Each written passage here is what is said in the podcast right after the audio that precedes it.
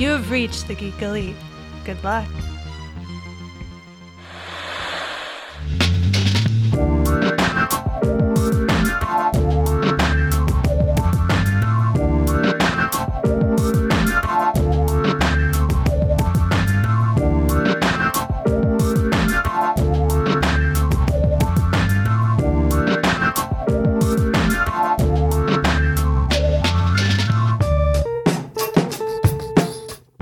Welcome everybody to We Have Issues, Geek Elite Media show that's about everything literary, books, comic books, web comics, manga, and everything else you might be reading. We're here to talk about it. As always, I am your host Keith, and I'm joined by my stalwart sidekick, who's always at my side, host Sway. Hey, and happy to report that I'm probably one of the last people, um, and if you haven't, just go do it, to actually get vaxxed. So that happened happened last Sunday, so that's why it feels like it was forever ago.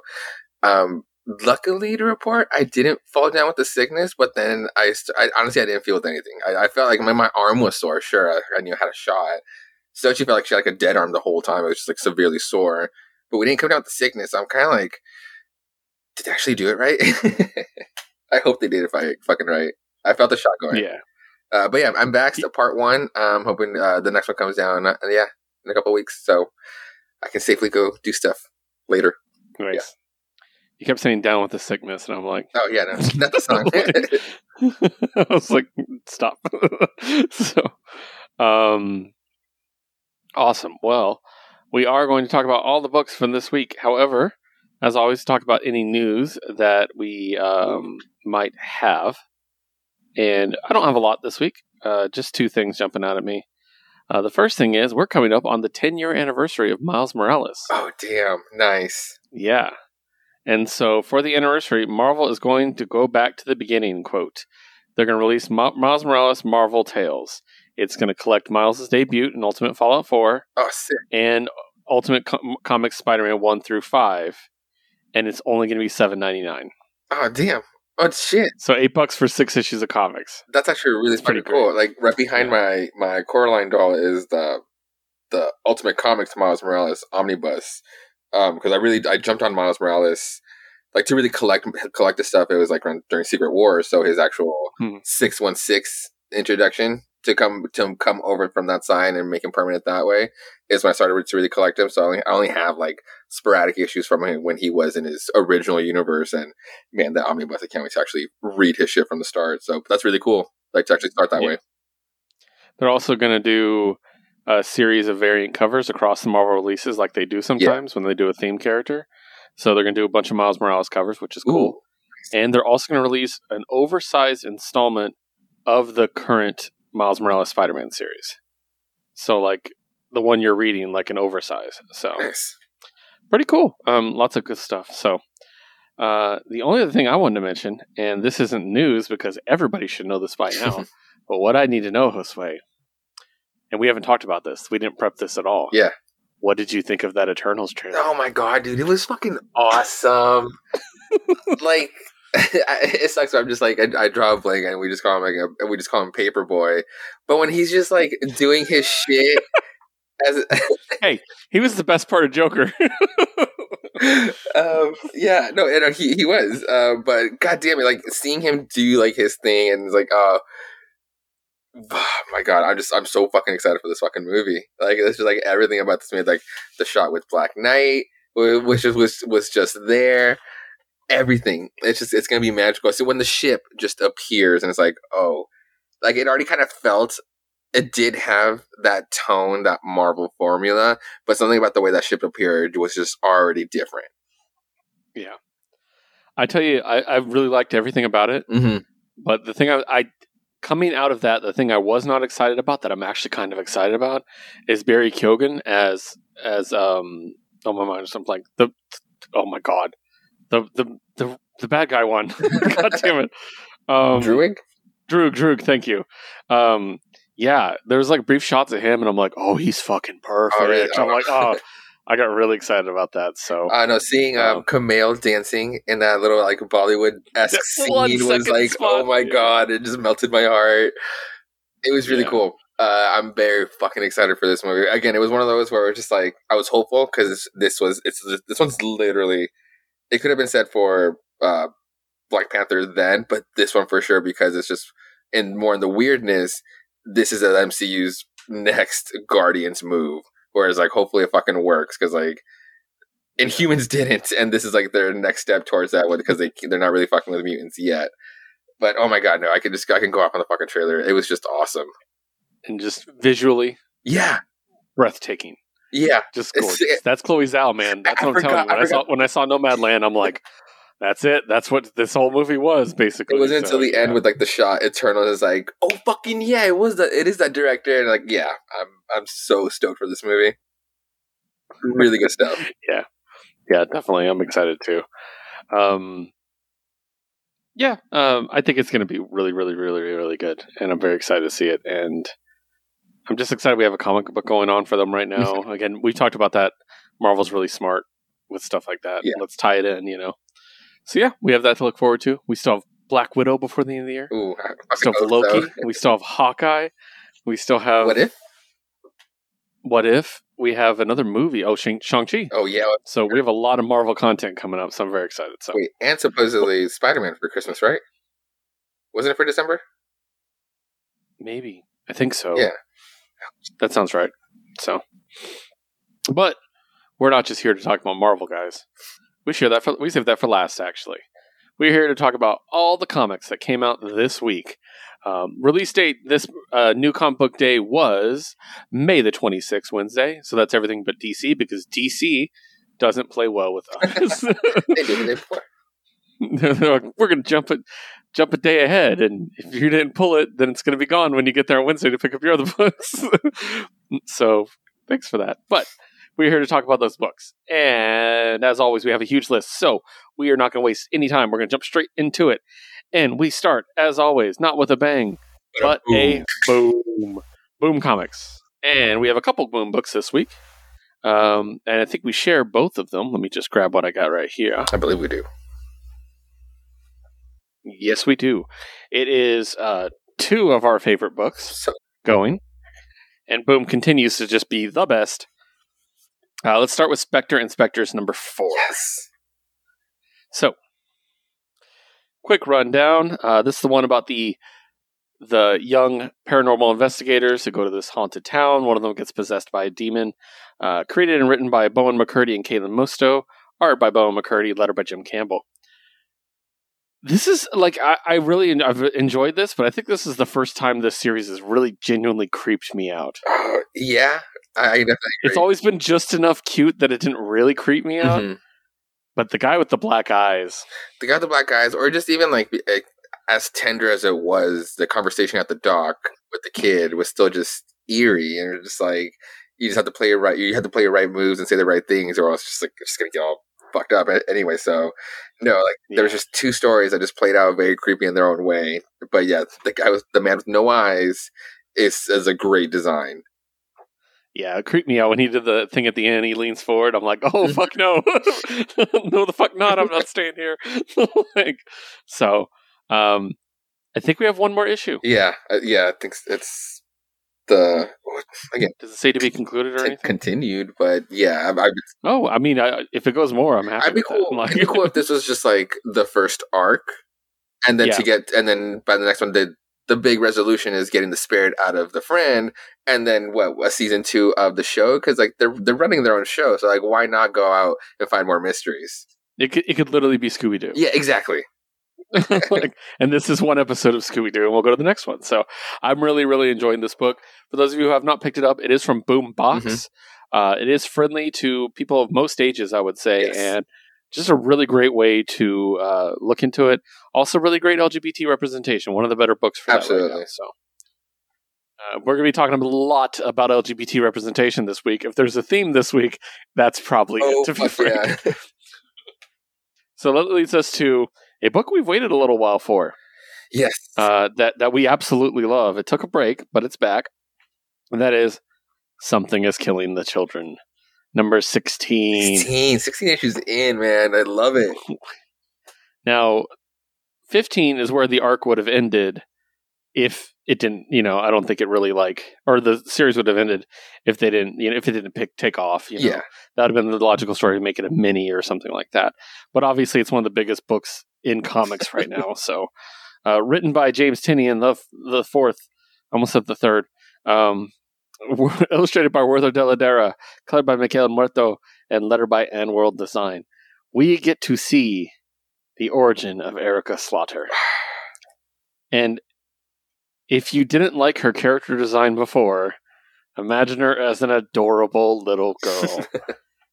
I fucking love this book. God, this book just gets me more every time. Like, I'm so glad we both have the masks with the with the teeth. Oh hell yeah, it's right behind me. Yeah, mine's in my closet right now. it's actually in my uh, sock drawer. I have it there just in case. so, um, so yeah, Erica. Basically, we find out that Erica was a child, and one of these monsters killed her family and her best friend, and she witnessed it, and basically killed it with her with, by herself with no help. And that kind of shows her as having, you know, extraordinary talent at it. Uh, she meets a hunter from the House of Slaughter who decides to take her in, which is against the rules and basically, we just get her to the House of Slaughter, and we're going to find out so much about the House of Slaughter. Yeah. Which is what we've really wanted This is from this. We've been like, tell us more.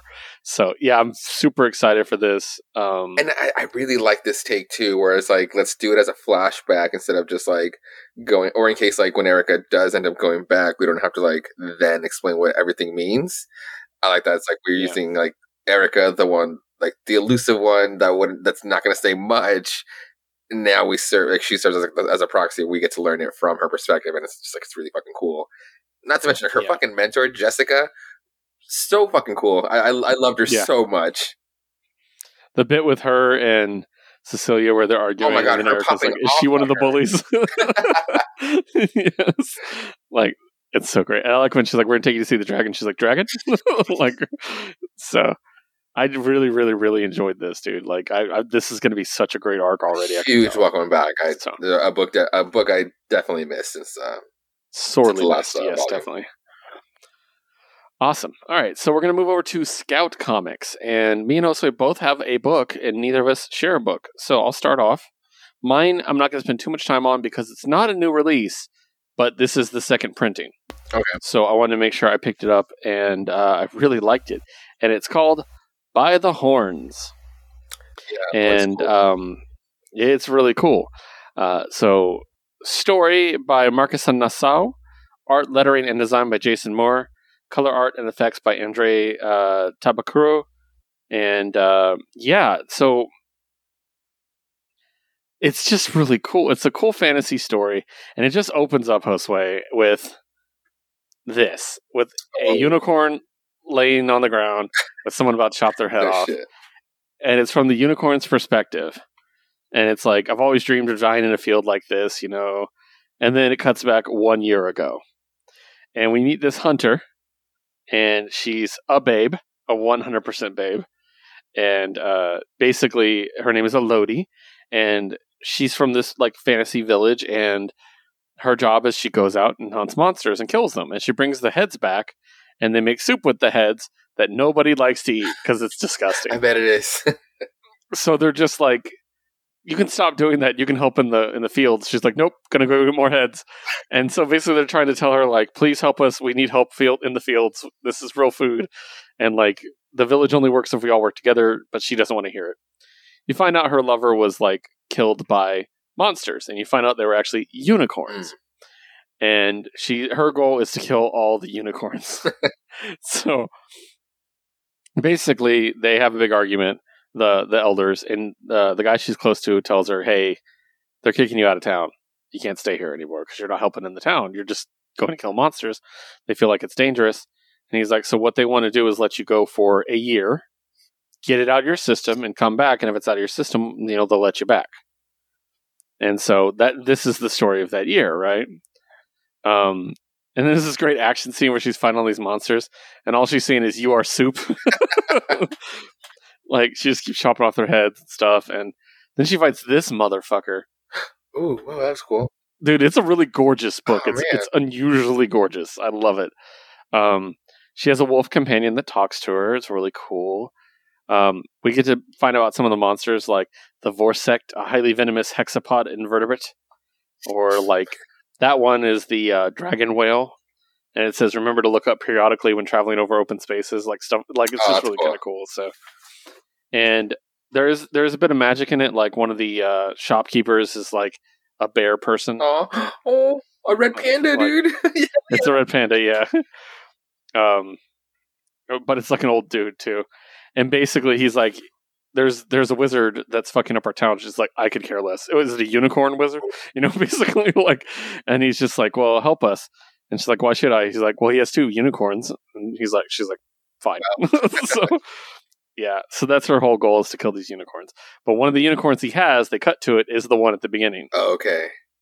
and we know that, that that's taken place nine months before that so there's still nine months before they even have that confrontation somehow Mm. so i really liked it i thought it was very fun I, i'm definitely going to get liz to read it so uh, what about yourself you have black friday 2 I have Black Friday 2 from Scouts imprint, uh, Black Caravan. And this one is by. Uh, uh, the writing and the colors are by John Clark and illustrations by Travis Williamson and lettering by April Brown. So this is that story of, of Black Friday where what if you're what if the, the place you work at is an actual gate to hell because we've all thought that and our workplace suck. Turns out it's real and then we finally actually get we finally get to see the demons in this issue, which is actually really cool. It wasn't just like figuratively, look how dope they are. They're just like oh that's dope that's creepy I don't like yeah, they have like that distorted like too long of l- legs or arms, just like just creeping. But that smile over here though, this one, God, I love it so oh much yeah it just it, it makes for it makes for really good twisted faces. And for some really brutal killings again it's like very like weird drawn like these are just like the people. Mhm. but then you have like a brutal death scene of how like being everything's being ripped open. It's it's really brutal. It's very kind of fucked up. And then so i thought i thought it was just going to be like oh it's just like the one monster that they have to deal with. Nope. It's an actual gate to hell and more demons start popping out. And it just becomes like all the staff members just start dropping everybody starts brutally getting murdered and then there's just like this one gorgeous page where just they they fo- where our protagonist focus they, he focuses on one demon where he has like the creepiest smile. It's a whole page spread. It's really fucking cool. It's he's just so creepy. The whole like just, the whole description is just like how he looks, how the way like the the jaw got, got broken open, how he can tell how this demon ripped um, the pinkies and like some of the toes and jag jagged them up so like so he can keep adding them as teeth. And it just becomes one of those like don't ask me how i know. It's just like i, I just i just do is what he says. So it just becomes one of those like like the author's like word of word of law where it's like it just it's just true just so we can move forward but it's just just to add to the creepiness. And it just becomes like the one demon that's just like fixated on just like killing the like the dude the protagonist or or everybody because fuck it you're out of hell. And it just and the whole issue is just that it's just running around just escaping. The only i guess the only downside is that really the only people that just end up kind of dropping the most dead are like the people of color which is kind of like that kind of sucks.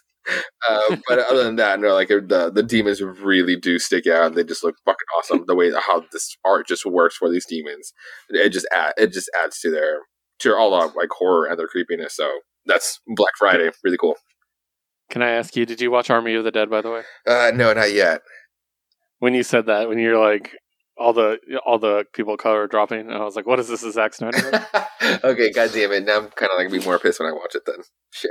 Yeah, I'll just say this: the characters you immediately like don't don't don't attach Okay, don't attach to anyone for the record. But anyways, yeah. So awesome. All right, let's switch over to Black Mask. Yes. Man, this this company came out of nowhere for us. Oh, man, right? So let's start with Alice in Leatherland number two, a book that we picked up because of the name originally, because we were like, well, I got to know what that's about. Yep. So, uh, and man, I'm glad we did. Uh, created by Iolanda Zanfardino and Elisa Romboli, written by Iolanda Zanfardino, illustrated by Lisa Romboli, and uh, yeah, published by Black Mask Entertainment. Um, I had a thought reading this Yeah. uh, again, I'll start with my basic review of it. I really enjoyed this issue. Yes. I liked it a lot more than the first one, and I really liked the 1st one. Um, in a world where we don't have getting together, I'm so glad this book exists now. You know, Oh, like yes. having having that. It's basically like it's kind of similar in that it's you know these personal world relationship developments in San Francisco, like and with a lot of LGBT representation. Obviously, I really like the the main two characters. Yeah, Um, and Robin. the will they won't they thing going on. Yeah. And Alice is adorable and just like so innocent. Um I love like so basically guys, this is the story, it's the LGBT story of the the woman who writes fairy stories, finds out she's being cheated on by her girlfriend, and on a whim moves to San Francisco with the girl who does the art for her stories. Um, the girl she doesn't know the girl who does the art for her stories is madly in love with her. Um, and they're just kind of like dealing with that. And there's so many cute moments in this that i just absolutely loved i love her buying the proud mama bear shirt Oh my god! And then happening like yeah she happens upon a bunch of actual you know Well, gay men gay bear men what who the just bear section. Yeah, yeah who just throw her on their shoulders and carry her off basically like i'm like yeah that's great um, no, dude, the the scene before that, the whole interaction between Alice and Robin, and how it just like uh, fuck, it just gets really super uncomfortable for Alice. dude mhm. just to amplify the scene while i was reading this sochi uh, in the room on the other side was literally playing work bitch from uh, britney spears. So it would totally be a song that we'd be playing in the background while like everybody's hyping up robin and alice is just being like i don't know what to fucking do here. It, i was dying on this scene just because the song was actually playing. Yeah. Um it's I haven't missed a pride like festival. Yeah since lockdown until today. I was like, "Oh, that's what it was like. It's a lot of fun." yeah And I, I know there's a lot of discourse right now about pride, Mhm. uh, especially on Twitter about what exactly this this is pride. yeah Th- this is what pride should be in every way shape and form basically. It's just so much joy and that's what pride should be is happiness. You know what I mean? Like it's just great. Um but yeah, she we get we get to see her actually develop a little bit of relationship with her roommates and you know, she tells them their story and it's adorable and they they get her a job. Oh, great, she's got a job. What's she going to be doing? Well, she's working in Leatherland. And which is a sex toy store and she's incredibly anxious about it. and it's adorable. She's trying to get used to it. Uh, the owner's hesitant at first, but then he starts. He, he shows her around, shows you know, shows her things and stuff. She gets embarrassed about some of the kinkier stuff, you know. But um, yeah, that's kind of where we leave off. I really enjoyed this book. It's like it's it's like watching a great sitcom, you know, like or not even a sitcom, like because not like you know, not like that kind of comedy, but you know, like a good comedy show. Like it's Oh, fun. dude, I'd be dying the whole It's fucking great. time. Like the breakfast scene with like Yeah. the the gimp still being there. He's just around as like almost like the butler, and the Dominic's just, just like dumps like her coffee on him. And he's just like, ah, yes, dude. I'd be a mess over this show. Yeah. It's great. I absolutely love it. And I mean, I don't think it would be nearly as charming if the if the main character wasn't the most adorable character in Oh, comics. like I just I just absolutely love her. So yeah. Great book. Uh, next up is Destiny New York number three. awesome. Okay, so let's talk about the elephant in the room. Uh, I bought all three volumes of How ahead are you now? I didn't read them. Oh, okay. I keep picking them up and being like, no, no. Maybe when we catch the end of the first volume in comics, then I will. Okay. But I'm just like, no, no, no, no, no. I'm gonna wait. I'm gonna wait. Um, so, quickly run down the creative team. Uh, written by Pat Shand, illustrated by Manuel Preitano, letter by Jim Campbell. Um, so this is the ongoing story of the people who are destined to do something, and they have to go to this destiny school where you know they are taught. And our main character went to the school, but then she fulfilled her destiny immediately. She was a child of prophecy, and she's already done. And it's the whole what do you do with your life when the world is done with you? And it's been really, really good. She also uh, met a young woman named Lilith, who is hot. and they've been hooking up and they seem to be really close right away. What she doesn't know is that uh, one of her good friends, uh, Gia, is destined to kill the girl she's dating now, and she has a date planned with Gia. so this is awkward. Um, we also get to see um, Augustin, one of her coworkers, a lot, and what's going on with him and his boyfriend, God. which is pretty cute. His boyfriend's like a big burly dude, but he's cute. He's got a cute little look about him. Yeah, I know, but just like the scene was just like a little heartbreaking. Oh, it was it was heartbreaking. It was so heartbreaking. So It was because I, I, I know, like walking into the scene, I was like, oh, finally, yes, his lifestyle is a character I've actually been curious about. And then it's like, oh, cool, and he's a little gamer. But then at the end, it's like, oh my god, come on. Yeah. And then um, the character that I thought was a joke and wasn't going to return, which is the young white boy wizard in glasses with a scar on his forehead that's destined to beat the Dark Lord. Yeah, he keeps popping up. The good news is no one likes him, which is an adequate thing to do considering yeah. Considering, what. Yeah. We also find out a lot more about like different. There's so many characters and so much going on in this one. yeah, Um, one thing we find out is Lilith has a sister, and they're magically um, bonded, where one can't hurt the other, Mhm. uh, which is a really cool idea. Um, we get to meet a band called the Postmoderns, which is great. And I know Josue was like, oh, "I want to know what this sounds like." Actually, so, um, but yeah, really enjoying it, and uh, not to spoil too much because it's it's it is a story driven book. You know, and this one It's not like set up for the conclusion of this volume. Yeah. So, yeah, we'll see what's going on here. Um, I really enjoyed it, and I'm staring at my books up there and really want to read them. what do you think, Oscar? No, I, I thoroughly enjoyed it because like it's like oh, there were a lot of pieces moving, a lot of things kind of being set up. Um, but yeah, it is like to go, uh, culminating to this the, this first volume's like just uh, finale, or just like at least to leave us with like the next juicy cliffhanger. But a lot of things were set up here for for this next issue. That I'm just like I'm really excited because like I actually do enjoy all these characters. Yeah, definitely. Uh, they're just it's just fun, and I like I like the way you start with a core of two or three, Yeah. and then you build and build and build and build, and that's how you do these kind of stories. Mhm. And again, we compare it to like a TV show.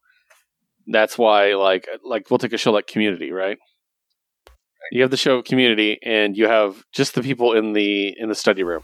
Mhm. But by the end of watching Community, we're all we're all saying "pop, pop." you know, we're we're we're we're telling Leonard to shut up. You know, like like we all know what we, Fat Neil. Like we know all these other characters because they slowly trickle them Puns in, and we expand the circle. What was We're making puns with Chang in it. Yes, yes, exactly. Or Dean. so yeah, uh, that's that's what makes it great. Is you start with a small group and you slowly introduce them, and the best part is every character you introduce is going to be somebody's favorite character. Mhm. So that's great. All right, so that do- finishes off with a Black Mask. Next, we're going to switch over to Dark Horse very briefly. I have one book, and that book is Lady Baltimore number three, uh, written by Mike Mignola and Christopher Golden, art by Bridgit Connell, colors by Michelle Madsen, letters by Clem Robins. This is the um, the witch hunter tale, and um, I'll just I'll just sum it up perfectly. Um, the only thing worse than witches is Nazi witches, the Hexen Corps. Oh my god. it's so great. So you have these Nazi Nazi witches. It's all you know. They're trying to stop our our heroes. For some reason, the Nazi witches will not go into this specific town, and so our heroes retreat to the town, and they find out that there's a a shrine of Joseph J O S E I F. got it. Sorry. The Haxes ha- Hags. I like Hexen Core personally. um, but you find out Joseph is a golem, Oh, okay. Nice. And he basically was built to destroy witches. And that's why the witches won't come anywhere near, because if they do, he'll wake up and chase them down and kill them. So our heroes are like, well, let's take him and help him and have him kill the witches. And they're like, but he's the only reason the people in this town are safe. Do we do that? And so there's like this whole dispute as to what they're going to do. Uh, it's really interesting. I'm really, really Nice. enjoying it. And uh, there's only two more issues left, but um, I'm excited to see where it goes. So, and I've heard really good things about it from other people too. Uh, like at my local comic book store, um, the guy up front, he's like, "That's one of the." He's like, "We," because they didn't have any. I had to find this in another store, Oh, okay. and he's like, "Yeah, we only got one copy that wasn't reserved, and that was mine." I was like, "Yeah." So yeah, cool guy though. Um, now we're going to switch over to Image. Uh, we have several Image books. Seven. I will start off uh, several. We have six actually. Um, we have uh, we each have solo books. I'll start with my solo book because I only have one. Also, we have several. uh, it's the Old Guard Tales Through Time. Uh, so it's the mini series telling you know little bits of the history of the characters from the Old Guard. Um, and Josue, Yeah. I know you haven't been reading this, but uh, I'm just going to read off the creative team for the first story, written by Kelly Sue DeConnick. Ah, cool. Damn it. art by yeah, art, art by Valentine De Landro, colored by Rebe- Rebecca McConnell. But yeah, Dude, don't even get, fucking get me started.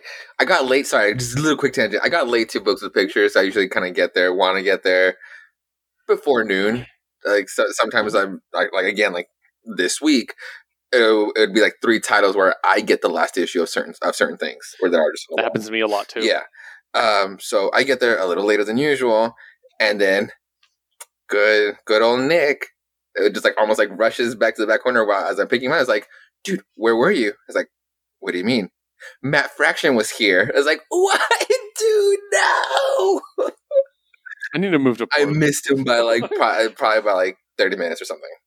I was like, I was Oh. like, "This is why you fucking hit me up." But I mean, if Matt Fraction was in the store, my phone would be nowhere near me either. I'd be like, "Hey, Matt, what the fuck is up?" right. So yeah, that happened. That's awesome. Uh, and then there's the second story written by Eric Trautmann, art by Mike Henderson, and colors by Daniela Miwa. So the first story is actually a story of a samurai, Ooh. and uh, you find out that he's not the the the old guard; it's uh, Noriko uh, from the old guard, the character you barely see in the movie. Yeah. Um, but yeah, it's just basically he, he talks about everything he's done through his old his long life, and then she's the one who kills him in the end. So that's that story. And the other one is an old west story where it, it's an old, it, it feels like a Jonah Hex story, but it's really really good. nice. Um, where it's basically like these bad guy cowboys are about to kill somebody for no reason. He steps up and takes them out. So, um, yeah, really good. I'm, I'm enjoying filling in the holes, you know, with all this. Um, it makes me want to go back and get the actual original run, uh, so I can read the comic book version. I loved the movie, so. Uh, so that's my only image solo. Josue, let's start with Bitterroot 13. Oh man. Okay. So it's, it's getting kind of harder. Where I like, at least specifically for Bitterroot, because it's a definitely a book I want everybody to enjoy. But it's like, so this book became one of those where it's like, fuck yeah, I'm reading it. So here, all the dropping all the spoilers. But now that I know that's a movie, it's gonna be a movie. It's it's so hard to, to pick and choose what I can actually tell about this, especially this fucking issue. Issue 13 was awesome. Creative team just because they, deserve it. Creators are David F. Walker, Chuck Brown, and Sanford Greene. Color artist is Sofie Dodgson, and lettering by Hassan Natame Elau. Elau. Oh man, this one just was telling a like three tales at once. It was jumping a lot over like uh, in time a lot over a bunch of stuff that are being set up, stuff that we not are not even spoilers, and now they're all just like now I'm wondering how they're going to happen or now why they're there. But again, like there's people that we see graves of people, and where it's kind of like okay, that's gonna be a spoiler, so I can't talk about that because now we have to like figure out how we're to get here. Um, but then there's other stuff that are just like beautiful, where it's just like it's the opposite of just, of, just that. One of our characters has a kid, and with somebody that isn't human, so it's like I can't. Again, that, at that point, that could be anybody. But when, if you're reading it, it makes sense like on who it could be. But it's just a tender moment, so it's gonna get really fucking cool. There's a whole great scene with uh with Uncle Ford, which again, it's one of my favorite characters. He's started out like really just like I'm out here to kill white people, but then he he learns his lesson to not be like because that's being to not kind of just go for that reason alone and just becomes compassionate his own way. And then like the horrors that they see with uh fucking uh, Cullen, there's these like great great shots of um like trees that are alive and they just have like this like Sauron looking eye that just like kind of controls everything. It's it's fucking awesome. Like, but and Cullen has this again. Like, then he he was because he was the opposite one. He was the compassionate one that ended up going through the portal to the other side. um, and then coming back as like the next Uncle Ford. So he started joining the the cause to just well, fuck it, let's just kill the Jinoo since it's just a bunch of racist white men. But now he there's like a great scene where he saves like a bunch of white kids where it was like it was almost like it looked like he, it didn't it didn't look like he was gonna like leave them to die just because they were white. It just before you get that thought, just because you think he's that character, it just ends up being like he just ends up rescuing them. So it's like a bunch of pieces end up moving in this in this issue too, and then it, it culminates to Blink having such a great fucking speech between like the families uniting. And I can only imagine again, like now everything now everything means so much more because now I can only see or want to picture it on the screen, but right now as this. It just it's such a great fucking moment. So again, Bitterroot is one of the best books out there. Go read it. Nice. Oh shit! After uh oh, oh um after that, see what Department of Truth. Yeah, it's the Department of Truth. Department of Truth number nine by James T- uh, Tynion the fourth. Uh, artist is Martin Simmonds, lettering by Aditya Bidikar. Oh, yeah, what, I, another one where again I want to talk about these books, but I'm I'm put in this position where like I I don't know what to say. I mean, and in this case, it's Department of Truth, so it's like, what is real? What are you telling me that I should be following, or what should I should be? What is that believe? And now you're making me doubt. Oh boy. We continue with um Hank, right? Yeah, I'm sorry, Hawk uh, fucking Hawk. I'm trying to find his last name, but Hawk, the dude who basically, Mr. Hawk, the, uh, dude who basically is able to make everything disappear, or how he's able to make all these um, conspiracies believable or not believable, or just make them go away all in general. There's a great moment how to believe in tarot cards or how they work based on a simple deck of cards because I guess they can kind of play out that way. They, they have a similar there's similar symbolism on both things, even though they're just two very completely different things. And that's what he starts going with, and that's, that's what he starts. Ah, he, he starts going going to Cole or getting into it with Cole on what it all means for him and why he's there, and how all these conspiracies work, and how he's able to make them go away. And it's like, ah, and it is it is through like the process of belief and how he's able to at least if it starts getting too big or if it starts becoming too real or if it starts indicating that way, it's like he's the one who kind of manipulates belief by steering certain subliminal messages from here or there so that people can start talking about it in a different way. And it all becomes, it all comes down to, excuse me, different symbols. Um, God, so it's not even just, it doesn't even become about throwing in subliminal messages on the TV for, for you to trigger different conversations based on these symbols, but how Christianity, uh, like what we do know now of Christianity, basically adapting a bunch of holidays from pagan, from from pagan traditions, like Christmas, but so much so, but then still using said symbols in, to their own advantages, like all the beastly creatures, but then just painting it painting it as Baphomet, even though that's not really who Satan or the idea of Satan was. So it just becomes a whole fuck clusterfuck of a conspiracy of a whole uh, once again. And again, it, it comes down to the fucking like um the God, what are they called?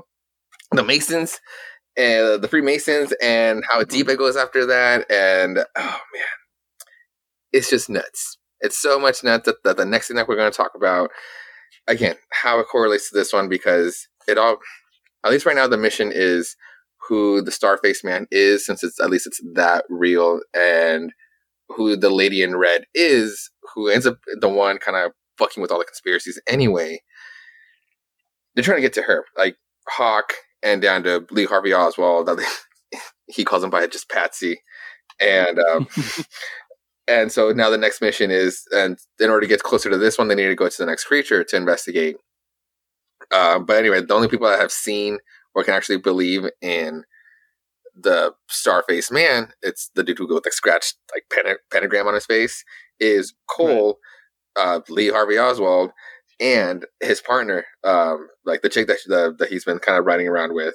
And Hank just leaves, and Hank just leaves him there. So pretty much like go back and ask ask them questions. And next month we get into the next big conspiracy. I'm so fucking excited.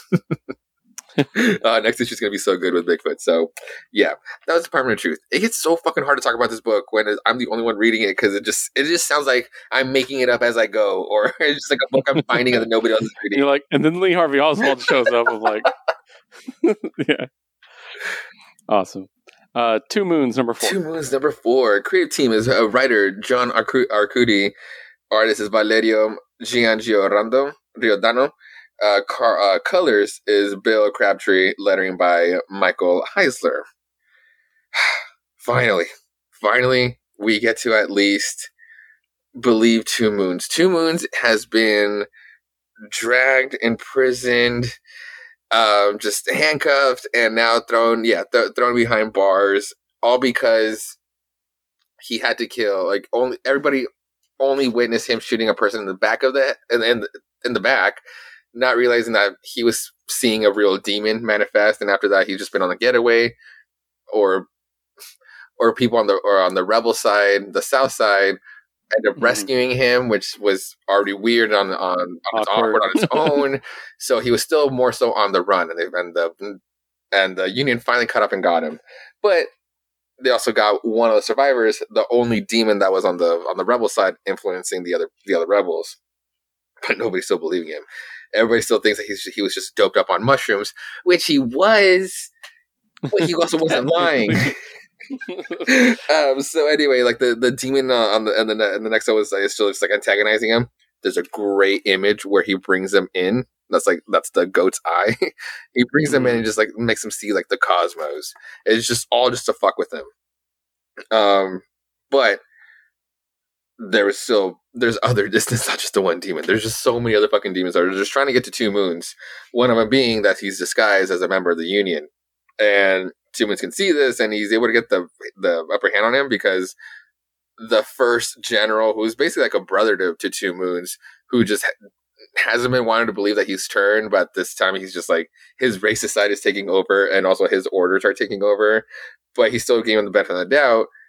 So the demon who's or who's just trying to get to Two Moons and realize like, oh, I'm trying to get this fucking guy, trying to get this guy out of here.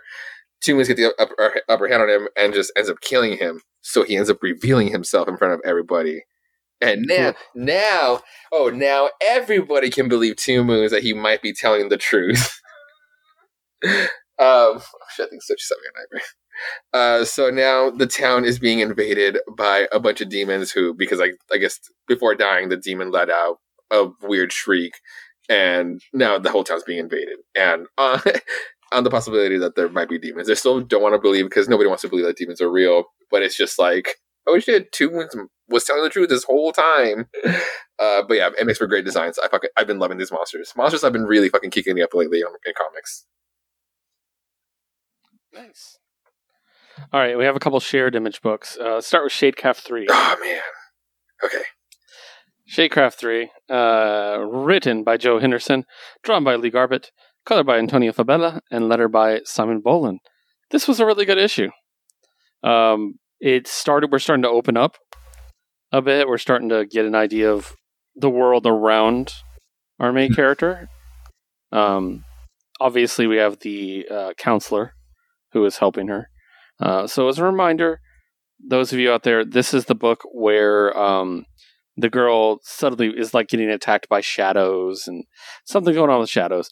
And then in the last issue, we discover that her brother is her shadow Yeah. and is following her around.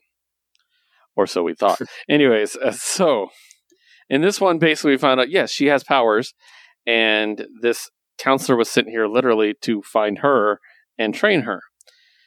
And we get some cool training sequences where she's learning how to control the the shadows. And with a lot of superpowers, you know, it's the you know control your emotions, use your emotions kind of thing. Makes sense.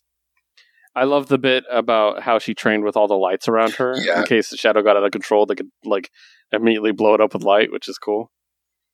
Um, but yeah, and they discover that the shadows that that basically were going after the guy she liked, they're not gone. They just ran away, and they were created with the emotions basically of her being upset that he didn't he didn't like her back. So she's basically having to try to find those shadows and get rid of them before they kill him, basically. Um, so she does, and it's kind of her first mission as a hero, somewhat Mhm.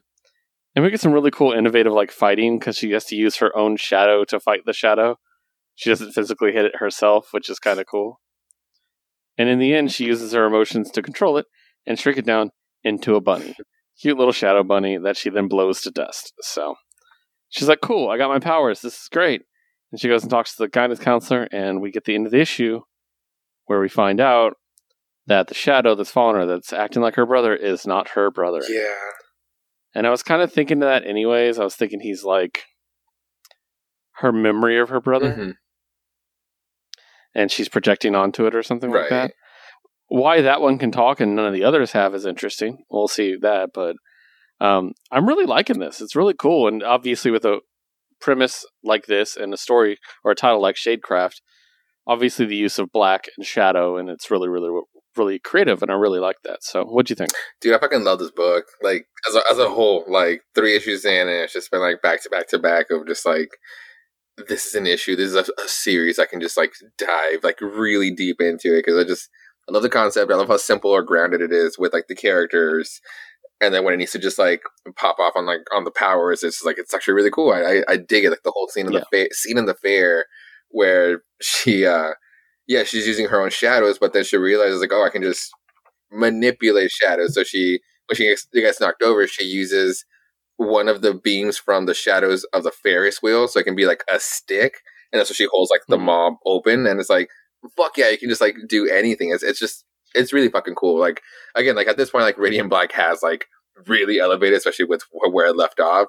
But this is like literally what like that that hype that everybody was giving that book. I don't know. I'm just I, I always come back come back to that come back to that book because like it is like the teen who just got powers, you know, and it's like I think I just prefer these powers. yeah, it's really cool. I'm really, really enjoying it. I love the art, especially. Mhm. Oh, the art is just yes. fantastic. Like her design is awesome, and again, like the use of black or like the way the shadows can get manipulated, it's just so cool. It's really pretty too. Nice. Uh, and then our last image book, Helm Greycastle, number two. I got this cover. Ooh, I got cover A. Oh, what the fucking what's fucking actual helm? helm Great Castle. Yeah. So we delve further into the South America of all this, basically, is the way I would put it. Um, quickly running down the creative team story by Henry Baraja, color by Le- Brian Valenza, pencil by Ram- Rahmat Handoko, letter by Gabriela Downie. Um, so, yeah, basically, we, we continue to get this creative combination of South American lore with traditional fantasy adventuring party. Um, I think the highlight for me in this issue is actually the little dragon I dude. know, right? He's fucking cute as shit. like I'm just like I just want to pet him, like and carry him off. Like it's just great.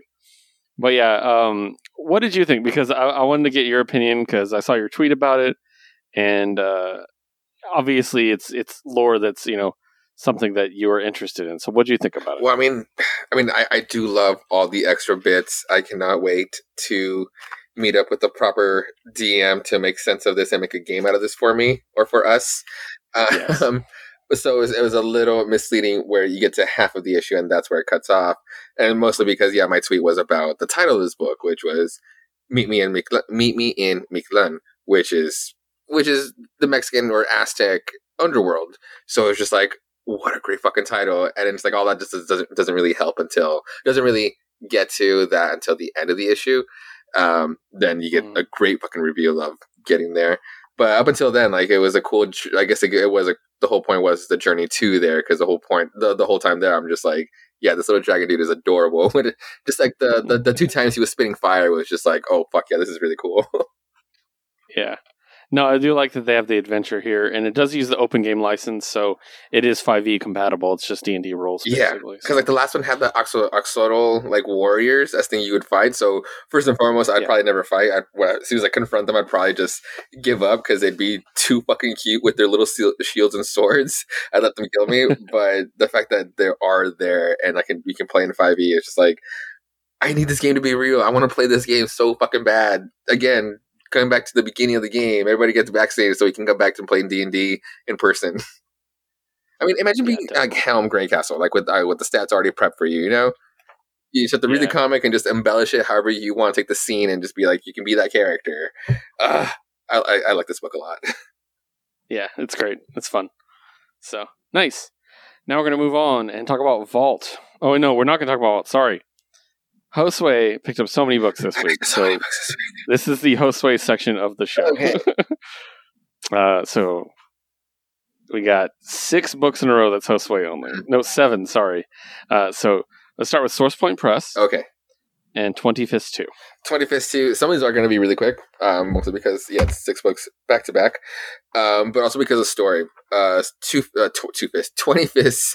Uh, two fist is actually a character from my from my LARP afterworld, so I missed that. So I missed that son of a bitch. But 25th is a book uh, from Source Point that is by Cat Bauman. Uh, oh, the art is by Cat Bauman, colors by Gab Contreras, lettering by DC Hopkins, written by Frankie White. I actually like the art actually in the bottom, and just appreciate the arts. Um, but anyway, this is about the, the two gangs where, to put it simply, the Warriors meets the Romeo and Juliet. About the two gangs, two regular gangs. Not even like they don't even look like they're just like they come from like bad homes and they just have like a shit life and they just have like this gang and that's what that's all they do and they just have to fight. They look like just stand, like stand up kids like outside of this pact. Cause that's all it is. It's like these group of kids that just know each other and they make a pact where every time they fight, every time they see each other, they just, they just have to fucking fight. And this scene is literally just one, just one giant fight, and you get to see it play in real time. Um, because like uh, at one point, people start getting cut out. Like if one of them gets knocked out, you get like the cast and an X over him. so Yeah, you, yeah. the the whole the whole scene is just like the one fight, and just like like I said, playing in real time and see what how each of them start dropping, and then by the end of it, or for the everything just gets uh set up for the next for the last issue being uh, a two on one where it's just like I mean at this point I don't even know who's I, mean, I can't even call them protagonists because it's like they're both in on it. It's not like one set of so one set of uh, friends are just being uh, bullied by the other guys and they just have to defend themselves. Like they're they're in on it too. So I can't even call them protagonists, but it's gonna end on a two on two on one. And yeah, I'll be here for I'll be here for the end. Next one by Source Point. Uh, yeah, let's go with this one. Uh, Cult of Dracula, number three. Uh, Yes. written, uh, uh, the writer, creator, Rich Davis, pencils by Puis Calza- Calzada, and colors by Trevor Richardson, lettering by Dave Lentz. Okay, I actually really do like this book now. the, the the first two were very jokey, or just like we're very like, all right, let's let's do this, this retelling. But by the end of it, when it started revealing on like, oh shit, if we're not showing any other any other kind of Dracula, and you're just showing me this goddess, this entity like this, fuck yeah, excuse me. Um, let's Mhm. let's do it. Let's, let's. I can't wait for the third issue. And it was just that you get. It opens up with uh Renfield's uh backstory and how, at least in this case, in the er, the early days of the 19, 1945, and those times how his dad was just like fucking psycho, was able to evade the police and was able to find a girl and get her pregnant, and he was born. They get found out. The dad still goes fucking crazy and goes after the cops. The mom c- defends her baby, Renfield, and then a stick of dynamite gets dropped in, and kaboom!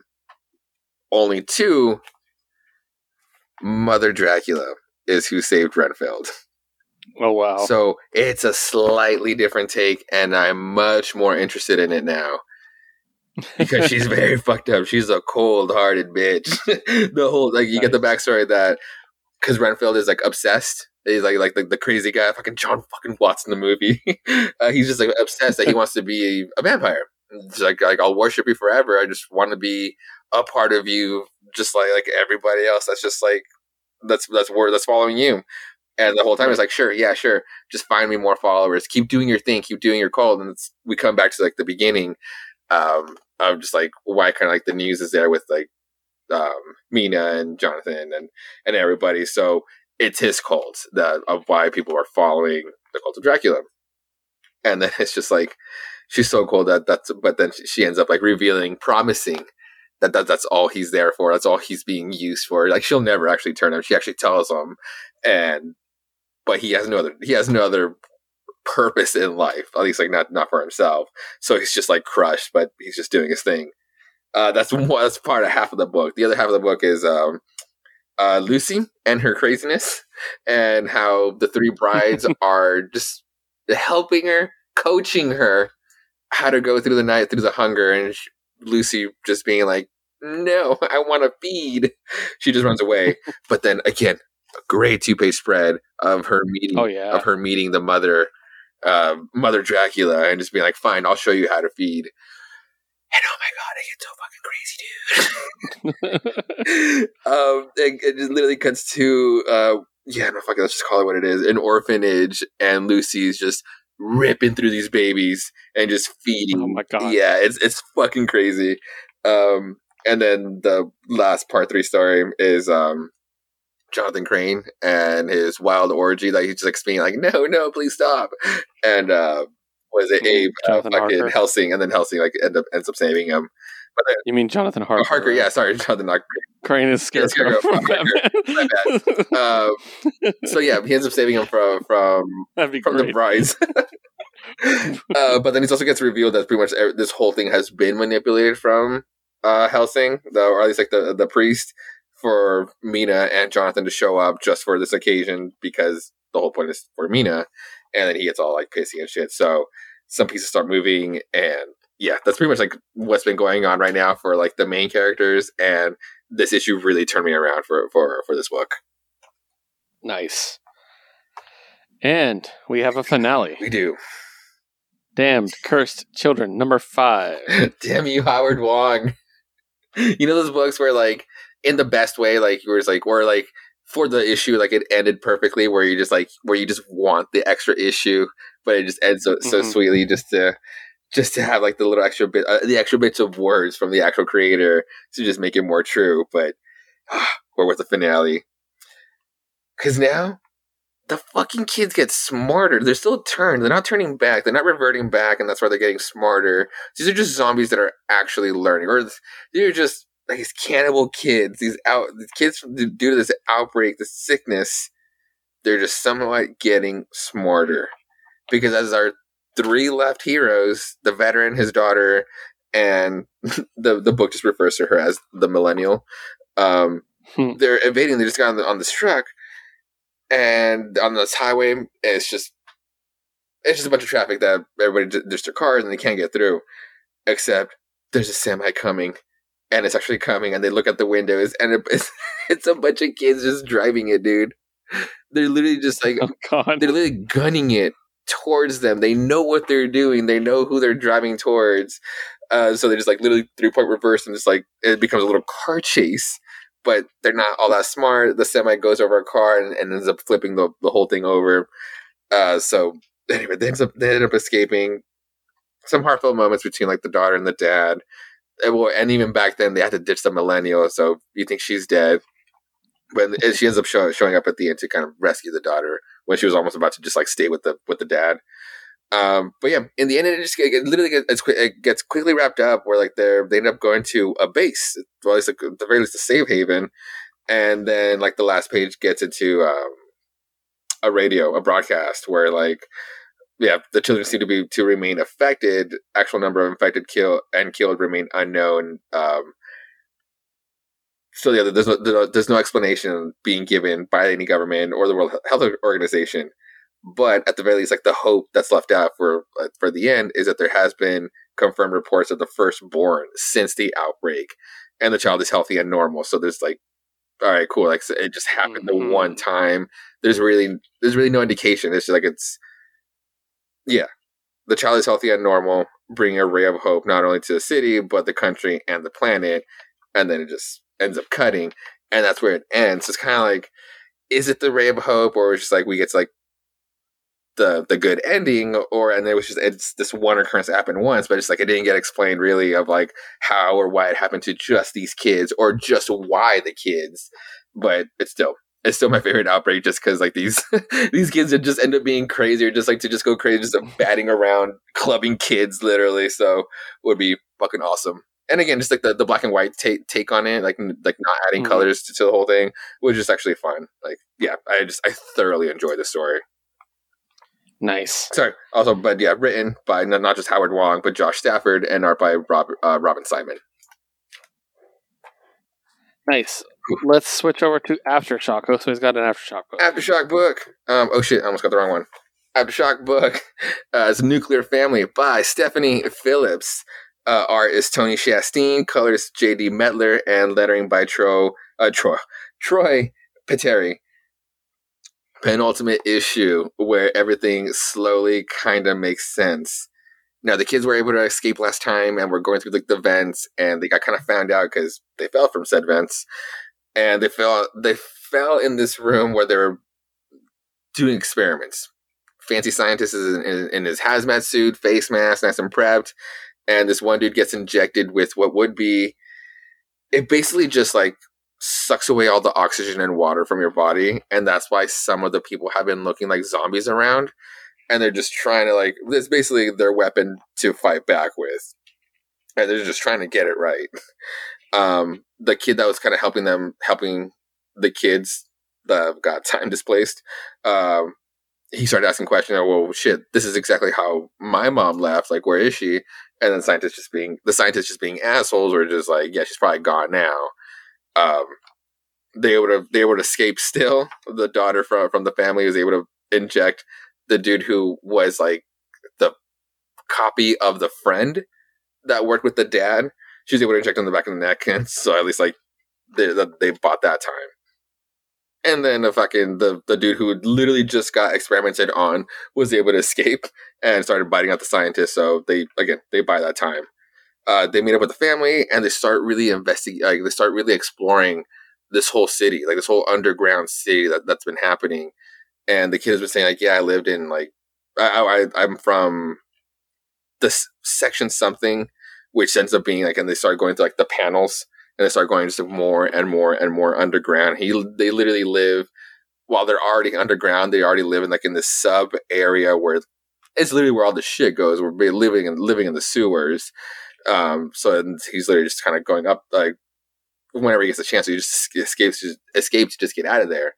And once they get to finally get to his place, in his actual home is well the dude who's called the governor, who's basically the one running the whole place, the one who's when the dad woke up when they first got time displaced, he was the first one that they saw. The dude who's basically runs this whole underground city, and he just there's, there's just like a shock between everybody, and so he has the floor.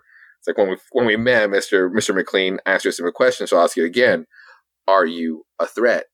and that's where it ends. So now it's all it starts it starts all kind of clicking where it's just like if they do get back, this is ba- they basically got time displaced into a world where the Cold War did happen, where like the bombs did drop, and that's why everybody's been leaving that or just can't help but believe that that they're spies because it's been 10 years of just actual turmoil from the Russians. So it's like, why would they be here? Why would it all be why would they look too perfect to just not be spies? Um, so I think they might go back in time to actually save the world from the Cold War actually actually happening. uh, so yeah, again, the penultimate issue, I'll actually arrive with real answers the next time around. Nice. Let's switch over to Magma and Modern Frankenstein. Yeah, the Modern Frankenstein. Uh, story by Paul Cornell, art by Emma Vieceli, color art by Pippa Bowland, lettering by Simon Bowland. So this is a story where we follow we where we followed Dr. Cleve, and she is the sexy black scientist who's falling in love with Dr. Jason Frankenstein. and she's uh, in the last issue she she finally got in on the end with Frankenstein on all the secret experiments that he was running. And now we know we kind of know what kind of experiments they've been doing and yeah, they're not good. There, there's there, again like it's fucking with like the brains, and then she kind of knows how to manipulate now the patients with now futuristic de- devices. Like at one point, when one of the patients is going too crazy, she just busts out her phone and is able to just like put them in a trance mm-hmm. with like mm-hmm. just like these weird psychedelic colors, like almost like from an app. And she has two two chances. Our doctor has two chances where she's told, "Hey, you can basically manipulate him, like, or we, you can basically be a double agent and send me like like this other doctor because she doesn't trust Frankenstein." Um, and send me just copies of the information. That way, in case when the shit hits the fan, you can still play you can still like uh, say like the did like the cause like the deniability or pla- Yeah, plausible thank you deniability. yeah plausible deniability and she's like no no no I, I'm I'm in this shit um so she's like she gets all pissy because she also wants to know what's been going on behind those closed doors Yeah. and then even so Frankenstein gives her the option to be like hey if it's getting too heavy you can actually back off it's fine and she's like no because it gets into sexy sexy times between her and Frankenstein and I don't blame him like they're both really fucking hot so she's in on it now. She can't help herself until they actually finally do it one more time. Again, sexy times. um, but it's not what really the book's about. It gets really at the end of it, after some pillow talk, Frankenstein's like, "Hey, all these experiments." Because like at one point she's like, uh, at one point when he's like, "Yeah, the reason why I push these experiments, why I push like." When other places aren't really doing animal testing, and he just like goes crazy with it, it's because it saves time. Like when I me doing these experiments for to get proper pills or to get proper medication, it just saves so much fucking time uh, to just do it this way. So, so now coming back to the same conversation after some pillow talk, he's just like, "Yo, it's it's not fast enough. What if we actually do experimental trials? Just like literally, just like instead of going through the FDA, just like doing a letting go a bunch of experimental medications so to see if it works in the masses instead of like doing slow calculations and now she's having doubts and yeah that's literally where the where the vote where this issue ends and her just finally having doubts after finally having some fun with frankenstein Yeah.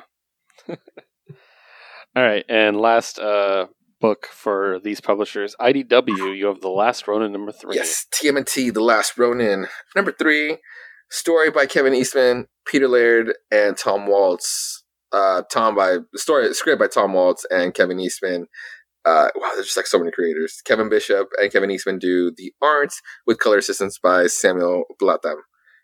And so, yeah, this one tells again. These stories are these books are going to be telling two stories, It's two stories at the same time, and it's how each issue is going to tell how a past brother died, and then setting up what the current turtle is doing. Which at this point we all know that it is Michelangelo. So in this in this book, we find out how, uh, sadly, not only how Leo died, but how uh, Casey Jones went down with him in a blaze of glory. and it was it was kind of touching. Again, it's, it's all just like super fucking action packed, so it's just like just gnarly and super fucking fun. Uh, but it does tie into because, as I suspected, the the punky girl from like the first issue, kind of running the gang, is April and Casey Jones's daughter. So you kind of see her having like the same atti- the same attitude of like I need to go I need to go like fight the Foot Clan. Uh, meanwhile, Mikey is just having just all sense, all, all kinds of like doubt, and April just has to like actually shape him back. Just be like, yeah, there's, there's something that has to do that, that you have to do, and at this point shows him her arsenal, and we get just like a cool shot of just like not just a bunch of weapons, but this cool like almost like turtle tank. one of the classic mobile uh, mobiles, but yeah, it's one of those like touching ones because like, you do want to see like what happens back then, but now it's just like, I guess it is cool how like Mikey having to deal by himself with like a bunch of real world shit and just like it's all by himself, and he's and he's talking to he's talking to his brothers a lot less, so it's cool seeing him focused like in the moment than just being like broody and talking to like his past dead versions of him, of his brothers. Nice. Yeah, I should pro- probably pick that up when it's when the first trade comes out. It'd probably be better as a trade. When I catch it, yeah, that's when I'll catch up. So, all right, now we're gonna switch over to Vault, and we have four books for Vault, and Josue has yet another solo book, uh, Shadow Service number eight. Oh man, Shadow Service number eight. It's just so awesome. Uh, cool. Writer is Cavan Scott. Artist is Corin Howell. Co- uh, yeah, and the coloring is by Triona Farrell. Lettering by AndWorld Design. So we find out that Gino what betrayed the group, MI666. And we find out uh, that Edwin, her accomplice rat, or yeah, sir, uh, had betrayed her to this new group that she betrayed them for. And now this whole book is just her dying over and over again for information, and it just sucks. I mean, it's really it sucks. Because it happens within the, the first page turn. It's like you almost want to believe it, where it's like, well, I guess that's this character. Um, because again, it's like I have to believe it for for Radiant Black too. um, but she basically gets her gets her throat slit by the like super sweet uh, demon chick from the last issue. Um, and Gina goes to this weird afterlife, and she starts talking to Quill. We find out that Quill is actually dead, dead. And, Quill, at, at, one point of the conversation, Quill asked her like, "So how did you go?" I was like, "Oh, she cut my throat." It's like, "Well, there's worse way to ways to go."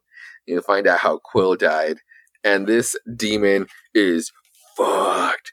Every organ out of his mouth and throat just came out. Like you can actually see his stomach like curling in from like stuff not being there. Just like this book is intense when it when it has to be, but it's not overly gory either. It's just it's just awesome.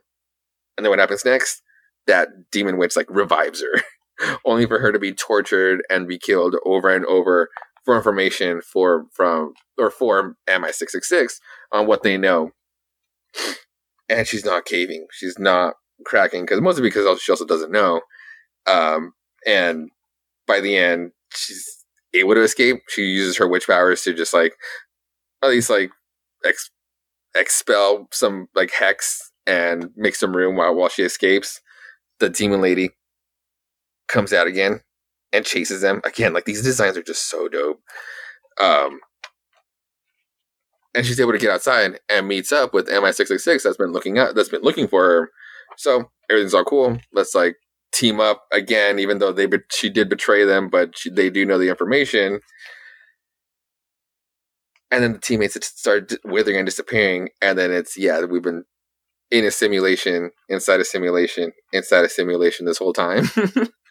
and yeah, and, and Gina has been just been hexed, like not not just like being killed over and over again, but thinking that she actually escaped, and now she's back in this dinner table, and now they kind of have what they want, and they, yeah, just sort of yeah, and they reveal who, and they kind of drop a, a, ball where it's just like we do know that in her at her house, like way back when, for like in her origin story, that like she didn't really get along with her mom, and it didn't really make sense why her mom would be so normal, normal, why she's a witch. It turns out that that wasn't her real mom, and uh, we find uh, we we still don't know who it is. The the reveal the reveal wasn't there. Hopefully, we find out in the next issue, but it's just so twisted. Again, such a dark book for, from Vault. Nice. All right, and we share these three next Vault books. Let's start with Witchblood 3. Yes. okay. Witchblood 3. I haven't talked in a while. That's weird. Um, creative team Matthew Erman, Lisa Sterle, Gab Contreras with the coloring, AndWorld with the lettering. Uh, once again, our favorite uh, bike riding witch. What cover did you get, by the way? Uh, cover A. Okay. Oh, the Terror one. Oh, so good too. Yeah. It was actually the only one on the wall. Mm. The other was sold out. So, uh, but I like it. So, um, so yeah, basically we get to see this this whole um, story continue. Um, we get to see some fun little bits. Uh, specifically, she makes kind of a makeshift potion to turn her her raven or crow or whatever into a half dog so it can sniff out things, which is funny. Cool. Uh, yeah. Uh, we're introduced to another witch that is stealing the eyeballs of children and you know story instincts tell you oh that's a bad guy and then it's like no no not really they're just they're they're basically sisters you know it's just like but now we have this you know the other character who's hunting them down and we get this fun confrontation and yeah just a really enjoyable uh, issue i think it's I think get it, it's going to be i want to see where these characters go from here you know what i mean yeah. like so yeah. And then we get a really cool reveal at the end. Literally labeled "What a reveal! Majestic, impressive, amazing!" Like so, yeah. I'm really enjoying this. I like that this book doesn't take itself too seriously. Yeah, it's a lot of fun in general. So yeah, and I really like the character design for the uh, the Shed Witch. Oh, so, oh, I know, right? The, the, fact that she's like a witch in her own way, so that's why they have like their own little tea meetup. Uh, it was yeah. it was a fun, it was a fun scene. Yeah. Anything else you want to add about? Yeah, no, like the the hunter the hunter girl uh, at Lokoya um, again, like an interesting take on like using that name, which is a reference to an, another um, Aztec deity, which is uh, the goddess of desert or the barren waste and desert. So she gets that name, and like they are kind of roaming around in the in the Texan desert. So it's really cool. Um, and also, yeah, the reveal with um, was it Texas Red because like she was like Texas she was talking to her in the beginning, and now she gets like that super glamorous reveal. No, it's dope. I am. I just I really love this book too. Yeah, it's fun. Uh, next up, we're going to talk about uh, number one. Yes. Uh, let's talk about the Blue Flame number one. Now, we're going to run down the creative team, of course. And that is written by Christopher Cantwell. Uh, artist is Adam Gorham. Colorist by Kurt Michael Russell. And letterer Hassan Otsmane-Elhaou. Um, first of all, did you scan the QR code and listen to the Oh, score? you know I did. Of course you did. I knew you, I saw that. I'm like, well, Josue's going to do that. So this is really interesting. I So for those who don't know about Vault, Vault doesn't do superhero comics. Uh huh. That's kind of their thing. They do genre comics, mostly fantasy, sci-fi, horror, things like that. Um, this is outright a superhero comic for all intents and Mhm. purposes. And so you start reading it and you realize, no, it's not. it, it, it is, but it's not. Um, we're following a kind of, well, in this form, originally, Mhm. he gives me very obvious Darkhawk vibes, you know, Right. like, but like kind of like Nova too, maybe a little Green Lantern. And he goes onto this other planet and he gets kidnapped and he's told, you know, this is your trial. And then we cut back to Earth and we see presumably the same guy where he's also the blue flame, but they're basically it's basically like, you know, street level heroes without powers, like working together and like, you know, doing things. It's not supposed to be like, you know, th- like a big time thing, you know. And they're going to make an appearance and everything like that. We get, we meet some other heroes. It's a lot of fun. And yeah, basically they're doing this appearance and then somebody opens fire at the appearance. And that's when we come back to the original, you know, he's in space and he's on trial. And this is really interestingly told. I know. What do you think, Josue? Well, I mean, it's like you paint two different like pieces, like two, two different tales. Like the opening shot, like the opening page of these cosmos are awesome. Hmm. Like this cosmic cloud, but then you have like this these planets back here, but then this like this form right here, this green dragon looking thing, is incredible. It's just like yeah, what the fuck? Like I, I'm so fucking excited. It almost makes you think like, yeah, Darkhawk meets a little bit of uh, Fear Agent. It's like, what kind of dangerous tale is this guy going to get into? And then we get thrown way the fuck back to what you want to say Watchmen, but it's really want to be like way more like like Minutemen era of it. yeah. You know, especially with like the take of like the the the superhero or the hero that they have. But it's just like again very interesting. I'm like, how is this, how is this going to make sense? You know, I you know I believe in Vault every time. Like they're just going to like yeah, they're gonna pull it off, but like it was not what I was expecting, especially how like how they were hyping up the book, you know, and I'm just like, fuck, like I'm in, I'm into it. presumably the stuff happening in space was what I gathered is could be a hallucination he's having because he, you know, was shot. He's in a hospital bed. Mhm. And if he visualizes himself as this hero, is just the story he's telling himself about himself being a real hero, Yeah. like with powers and shit. And the fact that it was a mass shooting that happened, and the whole thing is like your whole race is on trial. I'm wondering if we're going to get kind of political with that, which is kind of cool. Yeah, like a race that continually kills other each other, like you know, and maybe he goes a little crazy. You know, maybe he goes vigilante, and you know, I, I don't know. I'm really excited though. There's a lot of directions a lot go of that different really possibilities. yeah, Yeah, so very good. A very good number one. I'm in for now. So great. Next up, man. Oh my gosh. it's back. Talk about something we've missed. It's oh my god, yes, Not only did I get cover A, I also got the hidden variant. yes, me too. Back there, And and, and you got the other one. Um, guys, money shots back. Uh, money shot number eleven. Uh, written by Tim Seeley and Sarah Beattie. Drawn by Caroline Leigh Layne, who is a new artist to the series. Mhm. Colored by Kurt Michael Russell. And lettered by Crank. Um, for those who don't remember Money Shot, I'm going to try to describe it to you as best I can. Scientists who want to genuinely do good work are not getting funded in the future because the future is now, and that's what we're doing. And so they decide to become porn stars on the side to fund their projects to actually save the planet. And in the last two arcs, uh, we we I, I'm not going to get into each arc. It was it was a lot of fun, but basically the sex explorers had a really good time, and one of their number, Bree, left the group, Yeah. and um, yeah, it's sad, uh, but they're still going to continue on and uh, do their thing. And as we are starting off this new arc, and it's just kind of funny because we talked to Tim when we interviewed him about Money Shot and asked him like how it works with him and Sarah. And he's like, Sarah, you know, does a really good job of punching up jokes and mm-hmm. stuff. But this whole opening scene with Ocampo, if you told me that Sarah wrote this entire scene, I would not be shocked. Yeah. Like, like it's just her sense of humor. So basically, she's sitting there, like mourning the fact that her vibrator is broken. Her awful, awful cat is there, who can talk because of a little device on it. Um, I still love that. Like, it says stuff like "self-mate bad" when she tries to masturbate Yeah.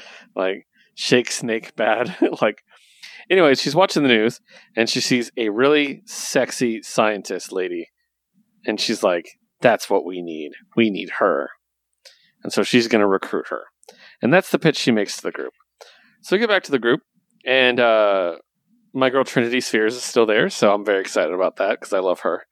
Josue was very excited to see somebody else so i'll just give you the moment to talk about him for a moment. Oh my god, I could not believe I was this excited, this happy to have Supermassive Black Hole back.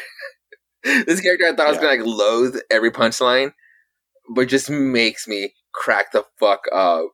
Like, Yeah. And the best the best part is, for those who've never read this book, Supermassive Black Hole is a Is a white, white guy. and they do have a black guy in the group.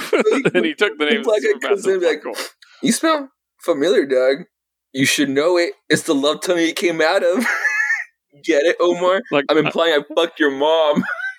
dude, I couldn't go past this panel for a good fucking minute, dude. my favorite line was uh let me see if I can find it from him.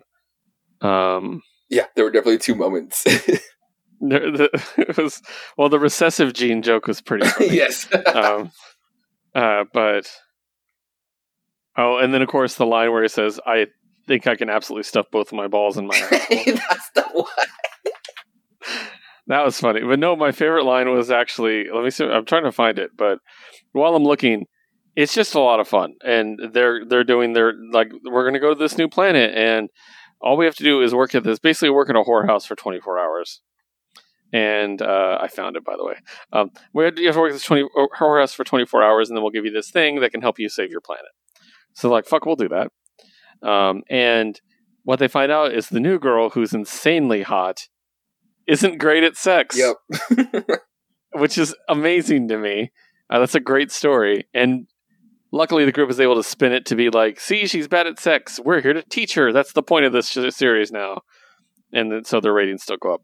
The line I was thinking of is where he said, uh, where they said, "Doug, be respectful. They recognize eleven genders here," and he says, "Hey, I smash all ass equally: front butt, mouth butt, But, butt but butt. I love him so much. Like it's so it's so fun how a meathead can change just by making him accepting of LGBT totally. people. like you can be such an awful character to such a great character like that. So um I would be remiss if I did not mention right off that uh, as I said the artist has changed and she's doing an excellent job. I know she was she was anxious about what people would think of her art. Mhm. I absolutely love it. Oh, It no, looks it's really cool. good. And- so is, is she staying for the art or, or for the arc, or is this more kind of a, kind of a one shot issue? It does kind of have like a it does say end at the end of this particular issue instead of just like a regular to be continued. she's taking over Oh, cool! the show. the And also kind of like the story, just what this little story felt more like of a mini one shot to kind of keep this character final before, or, even, or if they're gonna move on with her. No, I mean she she's already done the art for Yeah. the next issue, so Okay, cool. um, yeah, no, she she took over is what it was because she's been talking about a lot on Twitter. She's she's a really fun Twitter follow. You guys should follow her. I don't know if you saw it, Josue, the bit where she's like, her parents are kind of uptight Catholics. Oh yes, she's drawing they a porn comic, basically. Yeah, And I like the one where her mom's like, "Why is this one in a bag?" it's like, I hope she got the So- Jennifer Tell one. It's so yeah. spicy. So uh, love it. I'm just so excited it's back. It's one of our favorite Yes. comics. Period. It's just amazing. So, uh, and we did get a tease that maybe Brie will be coming back because she does appear in the art for the next issue. Right, So- and it's also just like what she says too, like for um, Ocampo, like her hopefulness. yeah, uh, I don't like her and Brie together. Oh, hell no, personally. me neither. But it's like, but for the story, I felt they were kind of toxic, like for each other. Like, but I mean, it was fine when they're having sex and stuff. But I was like, no, I don't think they want the same thing, you know. But, but maybe you know they're gonna explore and grow. Mhm. You know, that's what people do. So, but yeah, awesome. Uh, loved it. Keep making money shot for Everton. Everton. All right, now we're going to switch over to DC. I could, I, I swear to God, to our listeners, I purchased Robin number two, and I cannot find a copy anywhere. I, I, I know I bought it. It's somewhere in my house, so I couldn't read it. So Sway, let's start off. You tell me about Robin number two. Robin number two was really good. Yes, of course he didn't die. It's the Lazarus Island. It literally opens up with him Yeah. regenerating on, on some table and coming back to life. I assumed. And yeah, the whole issue takes uh is Ravager uh was it uh Deathstroke's daughter. Basically Yeah, Rose, telling him yeah. he's like, You're a fucking idiot. I was about to tell you that there are rules, or that there also are rules in place when you just wanted to be your little dick boy self. And that's why he got killed by someone who you might have had a shot with like, against killing.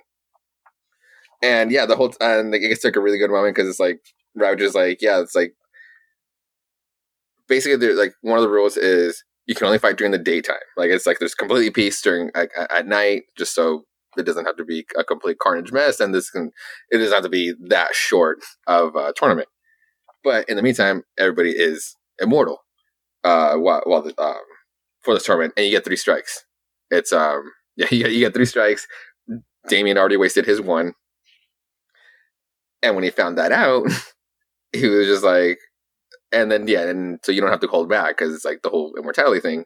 It's like, oh, cool, game fucking on, and Damon goes on a quick killing spree just to even out the the the score since he had like a really quick round one that didn't really count for him. So everybody gets like their first death, uh, and then Robert uh, says like, "Oh, cool, are you done showing off? Cool." There's three people. You, there's five people you actually have to be worried about. Them being, um, respawn, the the Deathstroke, uh, the actual Deathstroke um, ripoff, Rip off. Yeah. uh, XXL. It's like a little Hispanic punching kid, Almost- literally almost like a little Mac. uh, Nice. and of course, Flatline, who he actually found that Yeah. out firsthand. Black Swan, who was one of the people that he did kill in that quick round where he went on this quick little killing spree. But the thing is, um, as Ravager puts it, you got you got the drop on her once, it won't happen again. So it's like, all right, she definitely got bumped up. But if I had to say who was the biggest challenge on the island, it's who this whole book was about. Connor. yeah. So that's that's love that's Connor. really cool that they made him like the number one like contender for the island. And yeah, he's it turns out that he's back and not I don't see this as a reason, but I guess like they're actually that close too. But right now, it's like Yeah. the reason why he's back is because, or at least like in this tournament, this island, is that he's fighting for the League of Lazarus, which used to be part of the League of Shadows. So at least that's why he's kind of going like, at least not going dark side, but he's like at least there, not on his own accord. For our listeners, when I say Connor, I mean Connor Hawke, not Connor King. Yeah, uh, yeah. just in case. I actually said Hawke. Yeah. I just thought about it. I was like, wait, there's two. there's a great moment so- where, or at least like Damon goes and finds like his other his other duffel bag full of goodies, and and Ravager finds his uh his manga. Remember his manga? Yeah, yeah, so he's like, it's personal. uh, so yeah, so it's pretty much like him get um, going around the island, or it's like actually getting a tour of the island instead of just being like, I know everything. I'm gonna kill everybody. Let's Yeah. it. like yeah, But again, the most important part is now now that it's nighttime and he's gonna go do his little thing. But again, there are rules, and who better to remind him than Flatline? But it actually doesn't doesn't become a fight. She literally becomes like, "Yo, just actually chill the fuck out." Like, uh, she takes him to like a secret passage. Um, actually gives another another tour. But in the end, she takes him to be like, "Yo, don't take everything so seriously." Plus, how about have some fun? And there's a reason why it's like nighttime. There's no fighting at nighttime because at least give the contenders something to look forward to. And it's just and it's all the kids like literally enjoying their time. So it's a little twisted and it's a little fun, but it's just what Damian's Robin should be, you know? Yeah, definitely. That- That's really awesome. I like that it's taken a darker turn. Yeah. you know, but fun. Mm-hmm. so that's cool. Nice. All right, let's dig into my stack of DCs. Oh, yes. uh, RWBY and Justice League number two. Uh, once again, broken down into two stories. Uh, the first one, written by Marguerite Bennett, drawn by Stephanie Pepper, uh, colored by Hi-Fi, and lettered by Gabriela Downie. Um, the second story, I think, is a different creative team. Let me double check. Um, maybe not. Maybe it's the same creative team. I'll I'll, I'll see if I find another creative team. But uh, as we, we learned in the last one, we found uh, once again this is RWBY, uh, the animated show crossing over with DC Comics, specifically with the Justice League characters. And yeah, I don't see another creative team, so but it's the same. Anyways, um, in the previous one, we had Ruby and her sister uh, meet with uh, her sister Yang. They met uh, Superboy, Superman technically, but he's a boy in this, and uh, he's kind of different, obviously. We also had uh, Blake Belladonna met with Wonder Woman, and in this one we have my favorite uh, Ruby character, Weiss Schnee, and she met with a dapper young man in a suit at a party. So here's my girl. Yeah, the ice one, right? Yeah. Yeah, and then there's this dapper young man. nice. and we find out they basically like try to out like shitty each other basically they're both shitty back and forth and they gain respect because of it and uh, she introduces herself my name is Weiss Schnee and says Bruce Wayne so Honestly, I Uh, thought it was so much blue. I thought it was actually. Not, I thought it was Grayson. so he um long story short they're at this party at her parents house because she's rich and um someone's watch is stolen and they're trying to figure out who it is. Well some people suspect it's bruce wayne whose whole family's dead he's the only one left Hmm. and the reason they suspect him is because in the ruby world there i talked about this last issue there are people that are part animal. Hmm well it turns out he is part bat Oh my god, that's actually ears. really cute. I actually really like so, that. Yeah. And so like, ooh, a faunus. Bruce Wayne's a bat faunus. And like, ooh. Oh, I actually love And this. So everybody's powers are everybody has powers in this world. They're all a little, little different. Like Clark isn't just Superman. He can do basically stuff while the sun's out. okay, yeah. And Wonder Woman has other things, right? Bruce's only actual power is that he has a high pitched whistle, like a bat. like, yeah, yeah. And so he and he does it literally to make make the chandeliers like vibrate. You can see it. That's Like, so like- silly, but I know, can't- it's the Ears and the hair, just it's too cute. I can't. So basically, he's like, but I'm good at puzzles, and he figures out who stole the watch and why, and he solved the problem, right? So that's how they introduce the characters. Well, then they bring them all together. So this is a really good issue for those who might not know a lot about Ruby, because it introduces each of them in their little bits. It names their weapons. So like Ruby's like, I'm Ruby Rose. I wield Crescent Rose and can move at super speed. Which I uh, you you haven't read or watched Ruby, No. right? So check out that scythe she wields. Oh, but yeah, but I do know the so dope, That's sick as stuff. That's sick, sick as fuck. Yeah. So I really like the Diana design a lot. Oh, that's nice. Yeah. Yeah. So, um, but yeah, basically they're like, hey, we all have to work together. And the, the best part is, so the Bruce intro, um, they're all talking about their powers. They're literally doing like, well, I have this thing. And then, um, uh, Diana's like, in times of need, I can call upon three gifts. a tiara to keep my mind clear, a lasso to make the truth known, and gauntlets to defend all living things from harm. It's actually a cool take on it. And and then it goes to Bruce, and it's like, "What about you?" and Weiss goes, "Bruce has bat ears," like right there. That's so and his rolling his eyes is great. And she and he, he rolls his eyes. She's like, "Well, you do not have gauntlets to defend all living things from harm." He's like, "No, but I can detect patterns and unlock puzzles, and I have, and I have the Batwing, aka the gigantic axe my guardian got me." Oh my god. Jesus Christ. so. It's just two batarangs on the end of a stick, guys. like it's just wonderful.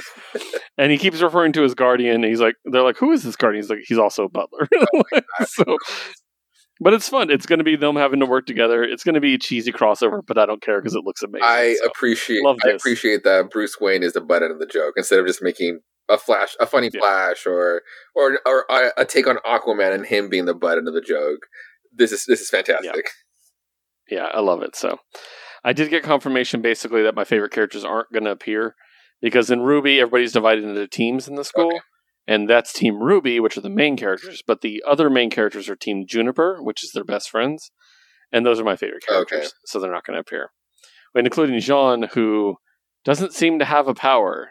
He's like one of the he's like the one of the few people there that does. I don't think anyone else has, doesn't have a power, but he finds it. Well, if it's successful That's the thing. enough, like fuck it, like hopefully there's a sequel to it. Yeah, dude. I, I- honestly, I would recommend the show if you guys if you guys like action anime with really cool choreography. It's not the best art. Don't get me wrong, because it is almost like video game CG art. But the action and the music alone make it worth it because the music is like really upbeat, like rock with like this awesome female singer. She's the composer's daughter.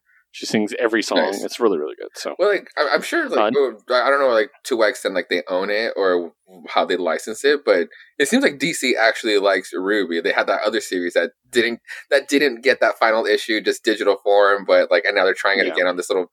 It's a weird spin-off. It's, it's such a Marvel take of a spin a spin-off or what if scenario that like yeah, hopefully hopefully they can they can run more with it.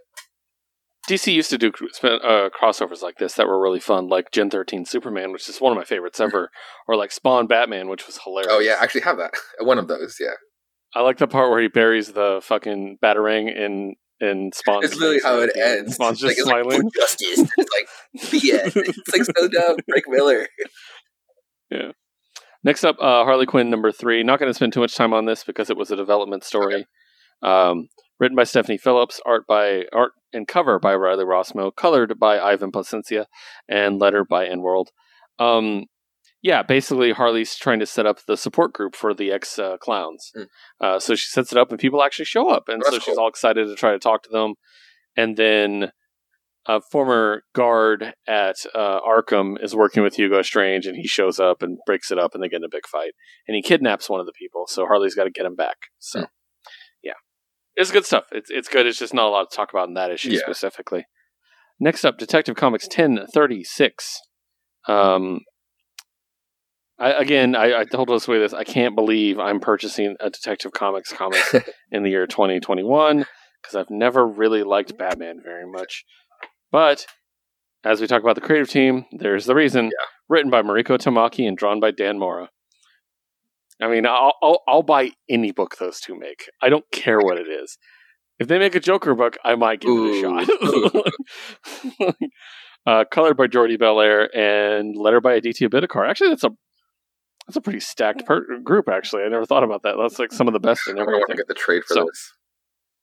Yeah, it's it's um Bruce is investigating the death of a wealthy socialite and when we left left off her body like rotting body seems to appear from nowhere and she seems to be alive so we're left on that cliffhanger well bruce carries her inside and the body's like falling apart and one of his neighbors is like what are you doing was that a body you know and, and then he locks the door in her face and she calls the cops because she just saw him carrying a body Mhm. and he finds out it's Lady Clayface. Clayface. She's looking like the dead girl, but she's like her body's falling apart. She can't keep her form. Right. And so what we find out is that after the destruction of Arkham, Lady Clayface was basically flushed into the sewers in an attempt to get away, but her form was kind of like messed up. She can't maintain form, but she it's believed she witnessed the death of the woman, so she's the only witness to it, and Bruce needs to talk to her. And so him and Huntress are working together, and man, does Huntress look great! Look at this fucking shot. Ah, yeah, that's Like- actually really cool.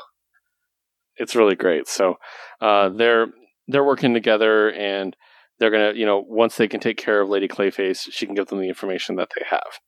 Um, it's all coming back to, um, or they get some information from her, but the guy it takes her to is dead. He dies mysteriously. So I really think it's all coming back to the mayor and the whole magistrate thing we talked about before. Okay. So uh, there's also part two of the Huntress backup story in the back about a friend of hers who died, and she's trying to find out who killed her. Uh, she goes to meet the girl's boyfriend who used to abuse her.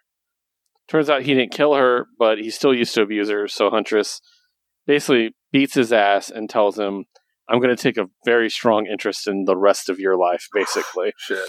And then she's, uh, you find out that he's been using the dead girl's credit cards Mhm. and running them up.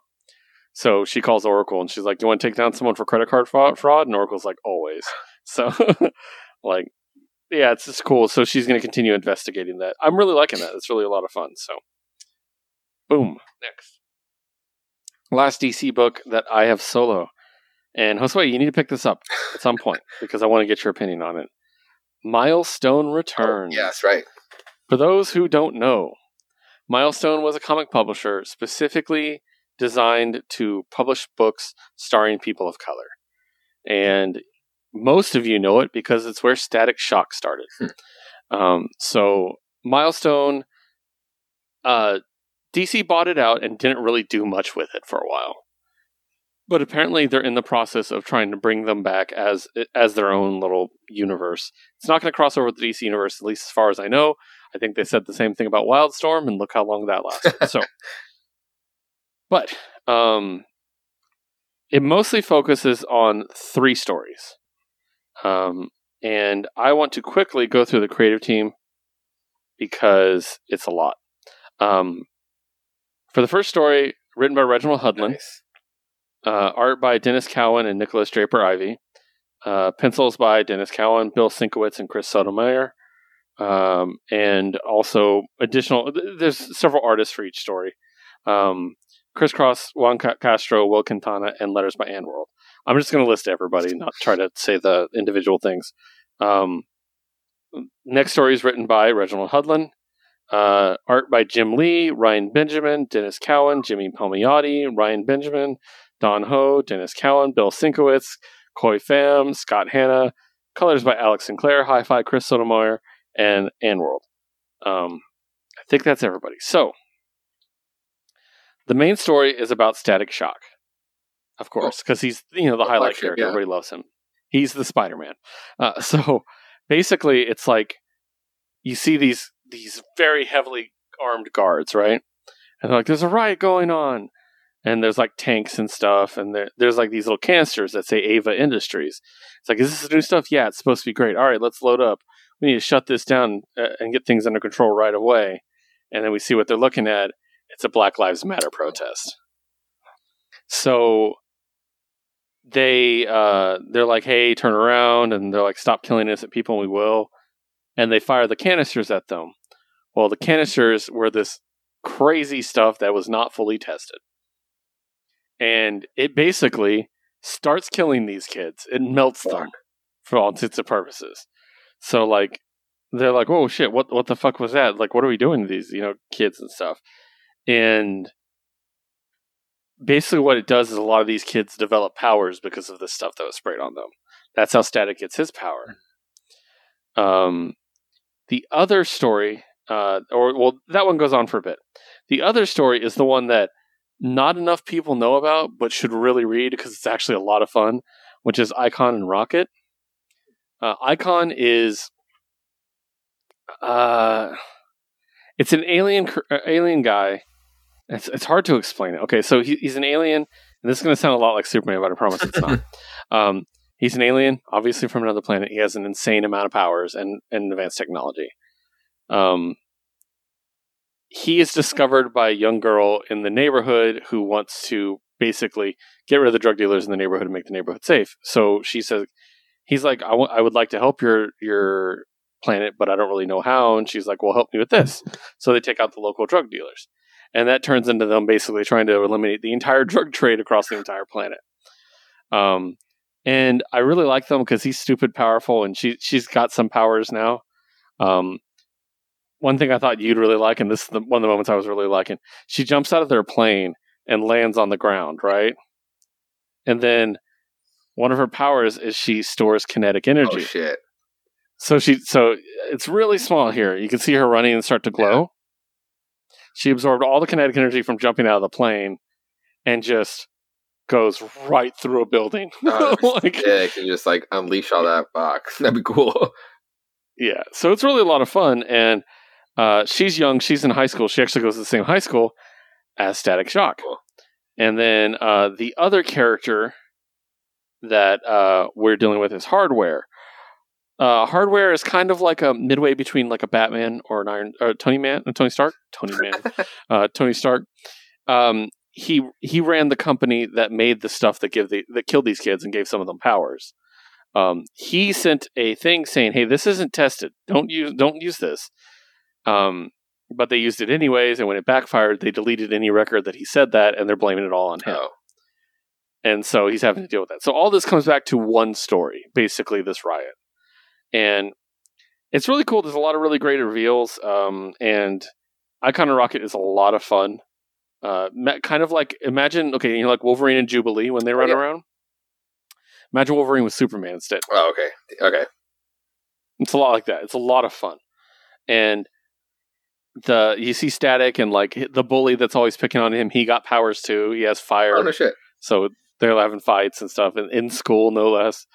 And um, it's just really cool. But one of the best parts is I'm going to spoil a big reveal, but everybody should read this book.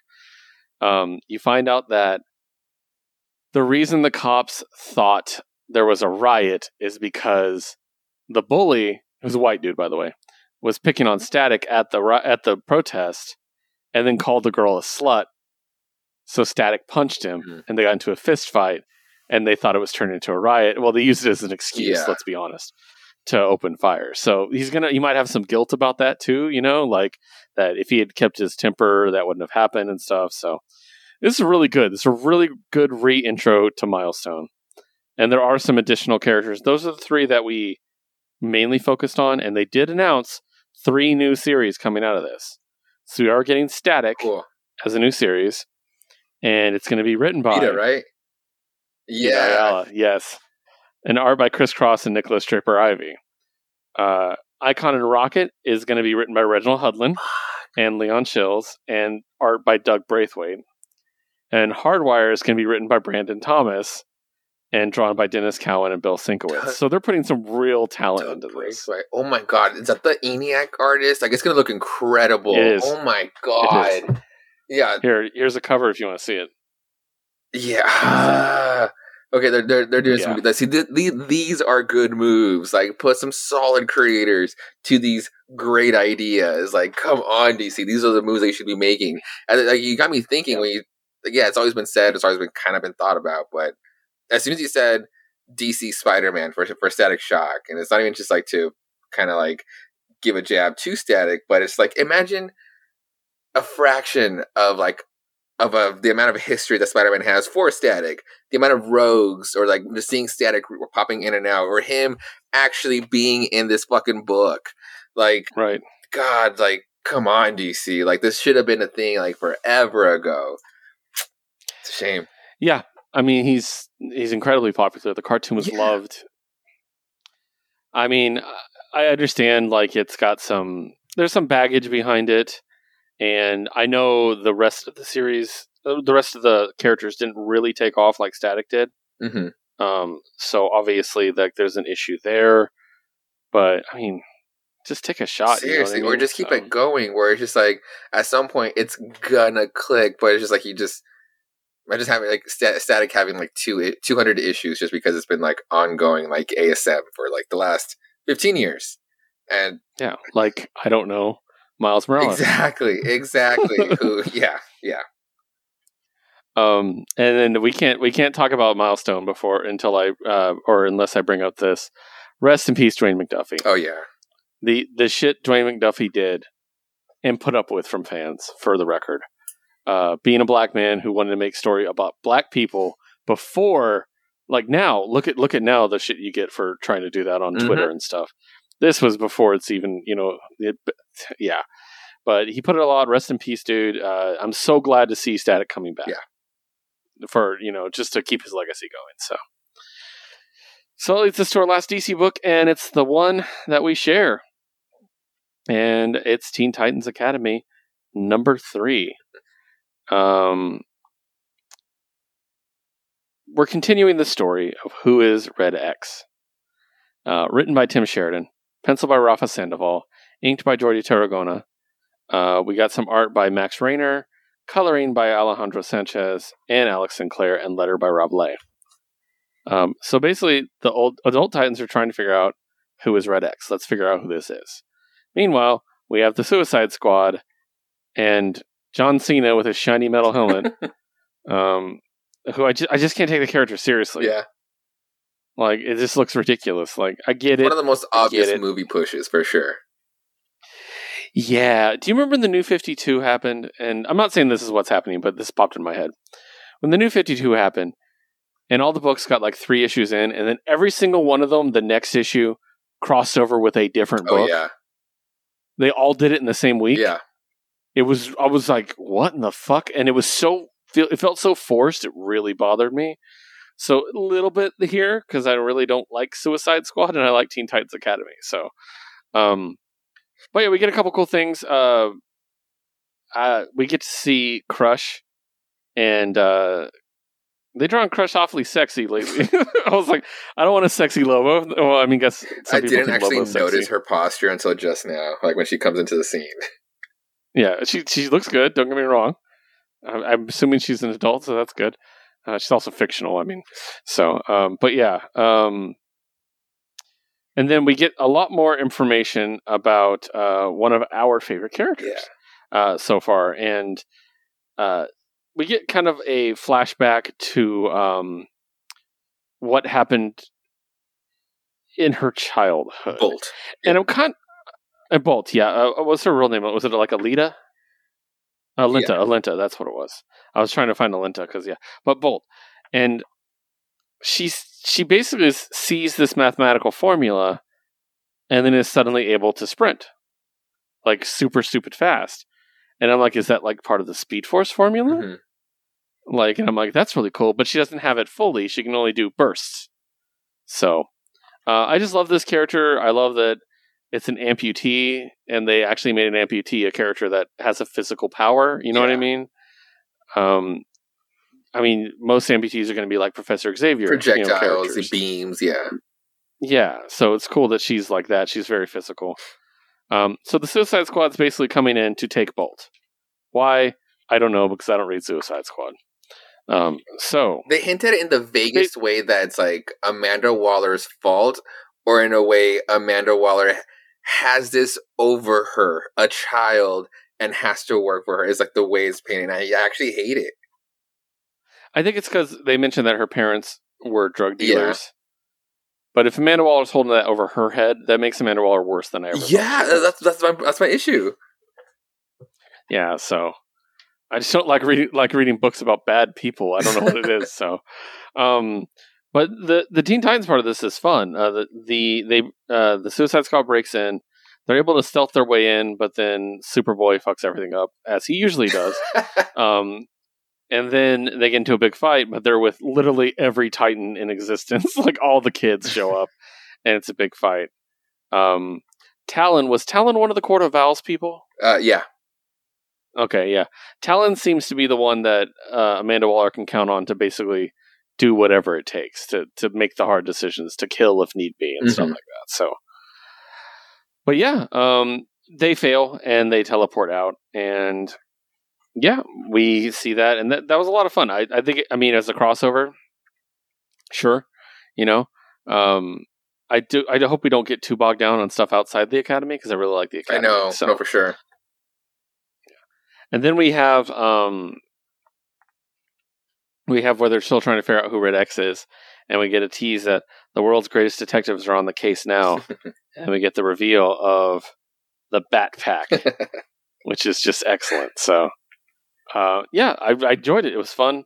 Uh, more Bolt, always good. Yes. Um, I, I liked Crush. I'm not a fan of Lobo in general, Okay. but I I am liking Crush a bit. Um, from what I've seen. Oh, her she she, I- uh, she was so justified leaving the group, like the way the way she did, where it was just like you guys Oh, fucked everything up, and you're mad at me. Especially, especially against like Donna Troy is like you fucking thought I was gonna murder somebody. Like, nah, bitch, I'm out. Especially if, if you see me like that, then there's the rest of them have no hope. So I, I it's totally justified. And also, Red X has like he either stole Spawn's cape or has nothing but the gla- like he's like the only one that has like the glamour shots with this cape. It seems like every time the panel gets is gonna come to him, he has to go whoosh just so it looks like really fucking good for the panel. Nice. also, any new theories for Red X? There's no way it's Damian. He's too tall. no, I don't think it's a character we know. Okay, Or I mean, I, th- I think it's a character we know, but I don't think it's I don't think it's a student. I don't think it's one of the Teen Titans. I think it's a character outside of it. And I think it's a Dodge. Ooh, okay. I was wondering, Yeah. it's like if it's not Damian, could it be just Tim? Like his only his only way to to let loose, be a bad boy. Other than that, nobody would believe him. No, no Tim. Ixnay on the intake. Uh, so, all right, let's move on to Marvel. Uh, let's start with Miles Morales. Josue. Cool, cool. This is Miles Morales, Spider Man, number 26, Legacy uh, issue number 266. And this is by Saladin Ahmed, uh, uh, art by Carmen Carnero, and yeah, coloring by David Curiel, lettering by Cory Petit. This is part two of Miles Morales' turn at his clone saga. And where we last left off, it was him facing the three miles the handsome looking one, the spider horrendous looking one, and the globby looking one. And he gets a lowdown on on this in this confrontation. His name is Selim, which at first I thought was like, "Are you serious? You're just gonna make Miles backwards as like the dude's name?" and he's like, "I am Selim. These are my brothers. We are you, but better." And this one, I'm like, oh, "Are you fucking serious? like, really? uh, Like, um, fucking Saladin? You're gonna like flip the name?" But then it's like, oh shit, it's actually really fucking perfect. Selim means undamaged in Arabic. I am fluent in seven languages Cantonese, German, enough Spanish to know that yours is embarrassing. So I'm like, oh shit, it's actually a real word and they can actually run with it and it's actually perfect. So that's really cool. And also, yeah, for someone who are like, they're, for, for a character that they're really pushing that they're just like a person of color, Miles Morales should have actually been a little, a lot more fluent in Spanish, especially who his mom is and how she is. And they've made his grandma, her mom, a character to be like that, like uptight Mexican grandma or like Latino grandma. So it's like, yeah, I kind of do wish that Miles would have had be- better Spanish. So nice call out there. it's it's actually played it's played off a little bit in the game that his Spanish isn't great. Mm, okay. The the the new one, yeah. Um, so yeah, it was cool. It's kind of a cool call out there from from like his counter his counterpart. So yeah, it really becomes like a three on one. Um, as soon as Miles makes a move, the the big lobby one just gets bigger and in his face, and it literally becomes a three on one. And he's like, "There are three of us, and you have and you do not have any brothers." Triggered the the cue for all the other spiders. That creepy carbon copy is where you're wrong. And Spider Man shows up. So fuck yeah, let's even the odds here. And it becomes a really cool fucking fight. Like at least like at this one, at least Peter is able to just like believe every word Miles is saying when he wasn't before, which is still total bullshit. I hate that Peter can just be like, "Tell me what's been going on, and I'm not going to believe you until shit happens." um, but yeah, least like they're able to get away. Like it's like they're pretty much like it's like disappear, which I think they also have Miles's cloaking uh, cloaking ability. They they do the rounds ar- around the city, and they're just like Peter's like, "Gee, we need to stop." Like if anything, I can I can definitely tell that you need to stop. Like because Miles wants to keep going all night, and Peter's like, I've been there. Like I've been in my dark times where I've been, I've definitely messed with my fucking clone saga shit. So I know what you want to do right now, and it's not helping. You need to focus on being Miles. And he kind of he kind of gets that, and but at the same time, it sounds like, okay, Peter, you, you should have been here maybe like I don't know, maybe two volumes ago, instead of just like in the beginning of Miles's 616 Spider-Man career, you've just been like, you're in charge of New York while I'm out of here. And that's that just being super just like a like patronizing towards him. And now it's kind of like, yeah, he probably needed these words like a while back ago. so so yeah. yeah, so Miles goes back home. He's able to focus. He remembers he had like a paper to do. And when he gets home, it's like Ganke's there being like with his arms crossed. And he's like, So you want to punch me in the face now? And it's like, oh shit, we're coming back to it. Like Ganke wasn't over with like the conversation where we left off. And and so and I thought that, but apparently apparently the clones also have Miles's phone number, a clone of Miles's phone number, and they texted Miles's ex, Ganke's current girlfriend, a bunch of bullshit that they're fighting, and just to trigger Ganke, and then be like, "Yo, no, bro, it's like it's not me." So of course he believes them because it wasn't true. Yeah. And yeah, Miles has some gets like some me time at least for the night. He finishes his paper and stuff while Ganke was is able to, kind of like track the phone since it's a copy of his phone, find my phone, um, and is able to work. So literally does not sleep all night, works on the paper, finishes the paper, and goes back out into the city to just like keep doing the thing. He's able, and then this is kind of where the issue wraps up. He does find where the clones are are hiding, only they're not there, and he finds like a a lab, like a twisted lab, and he literally just like, oh shit, this is how they're making more of me. Well, not anymore, and destroys the whole thing. And then that's when they show up, the clones, and it's like, what's the meaning of this? You came here to, you came back here to get. Wait, no, why? Why would you take away our only cure?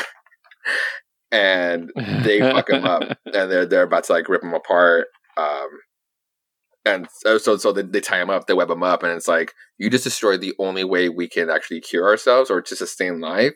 So before we die, you're gonna fucking die too. And that's always the to be continued. So it's like, oh shit, oh no. It's like a slightly different take on the Clone Saga, but yeah, that's Miles Morales right now. Nice, nice. All right, I have a couple solos. I'm gonna quick fire Doctor Aphra number ten. Um, this one wraps up the current story about the uh, the special engines that can you know go insanely fast and uh-huh.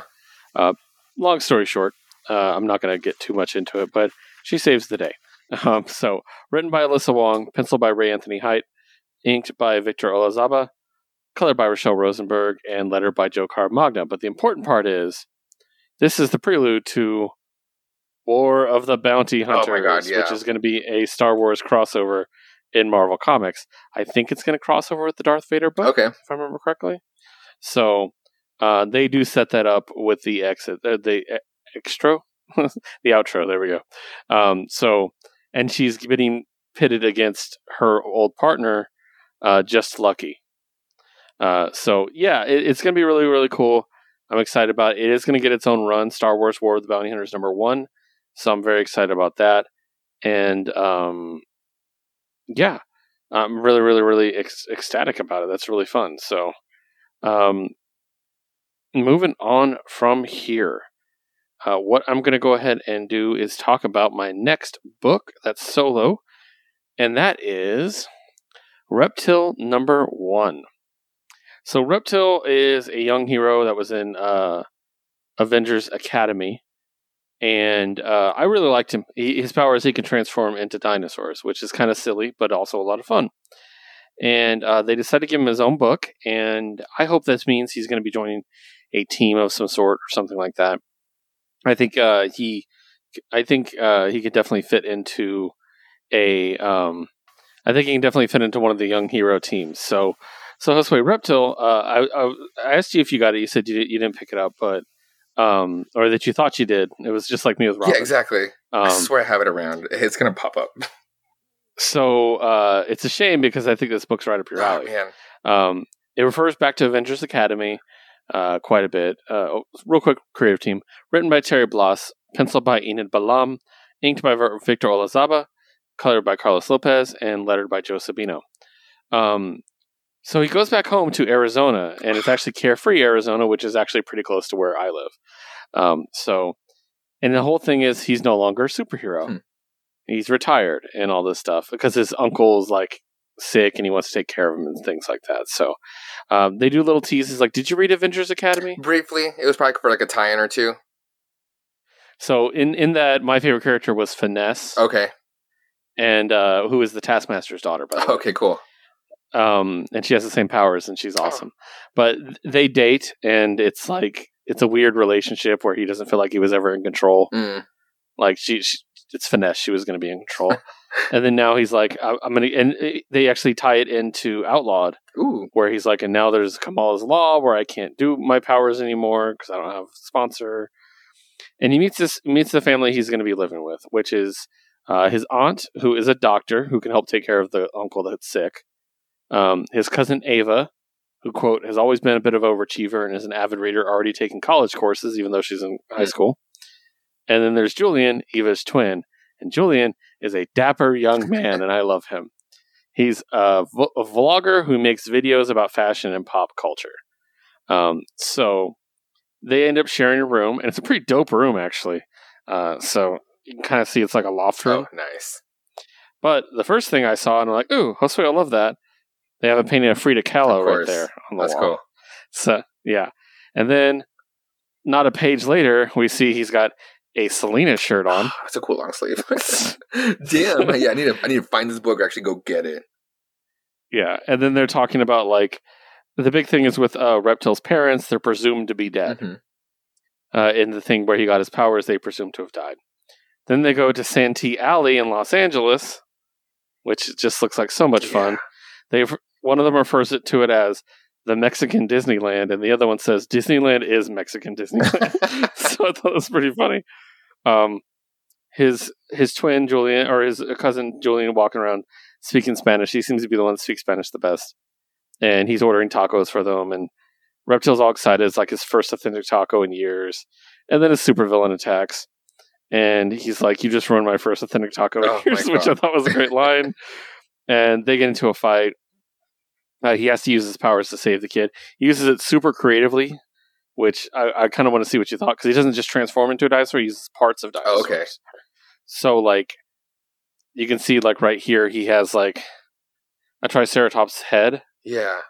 but with a normal tail uh, because he's like ramming the dude, and like, he, yeah, he just uses bits and parts of different dinosaurs and stuff. And he's about to be killed, and then his overachieving cousin fires a blast of energy. Ooh. And then she looks in her hands like, what? And then she passes out. And so Reptile basically shuts it down. There's a really cool shot where the guy's like, the bad guy's like, this ends now. He's like, you're right, we're done here. And he's got like the Oh, that's so cool. Like- the dinosaur eye, yeah. And so he jumps him, uh, takes. He basically is about to take the guy out, and the guy's like, um, "I know something you don't. I know where your parents are." And that was the that was the tease. Yeah. So yeah, pretty fun. I really enjoyed it. So um, I, I'm excited for Reptile to get his own book. Um, I was a big fan of Avengers Academy, specifically Finesse, Hazmat. I really liked Hazmat quite a bit. Um, I think it was. and then the I, was, I think it was like during the time where it was just like because it was kind of Civil War ish era. So it's definitely a Mhm. book that was a pro Tony. So it's kind of like I can't. it was it was post it was just post Civil yeah, War because like because it was part of the the kids who were actually like signed up. Yeah. But it was funny because it was kind of like they were almost like the young Thunderbolts, not the young Avengers. Oh, if you know the hook behind it, because basically, well, it's it's not a spoiler because it's been around forever. Um, Avengers Academy, they had all these students, but they weren't students that they thought would be good heroes. It was students they were worried were going to become villains, Oh, I see. and so they're trying to train it out of them. No wonder. I was And- wondering what, what happened. With, like, th- I was wondering what the deal was with like the the bulky Red Skull looking kid. Metal, Yeah. Metal is one of my favorites too. Actually, he is he's a surfer from Hawaii. Yeah, and he's too heavy to float on a surfboard. it's the biggest tragedy of all. that sucks. Uh, so, uh, but yeah, I really I really liked uh, Avengers of the Community. That's probably going to be in our book club. That's at cool. point, I'll be so- Yep. All right, next up, let's start talking about books we share. We're going to start off with a banger. Beta Ray Bill number Oh three. fuck yeah! Written, and drawn by Daniel Warren Johnson, colored by Mike Spicer, and lettered by Joe Sabino with Daniel Warren Johnson. Um, so Beta Ray Bill is going into Muspelheim to get a noose, a weapon, which is Surtur's sword. As they enter, something happens, and his ship spawns a sexy robot lady body that is also the ship. She controls both. And we just get this non-stop action packed, hilarious story. Uh, I loved this book. It's just a lot of action. It's Scourge the Executioner being over the top and ridiculous. um, it's Pip the Troll trying his best to keep up and being like, super cool. Like Yeah. super action packed Pip. Like no, before we even reach like the before I even reached the the halfway point of this issue, I didn't say I want to see this movie. I literally said out loud, I want to play this fucking game. yes.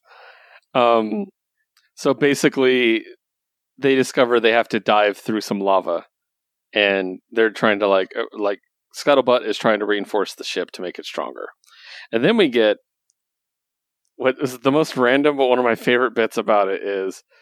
Uh, Beta Ray Bill has played ping pong against himself on the journey because he's been alone for a chunk of Mhm. it.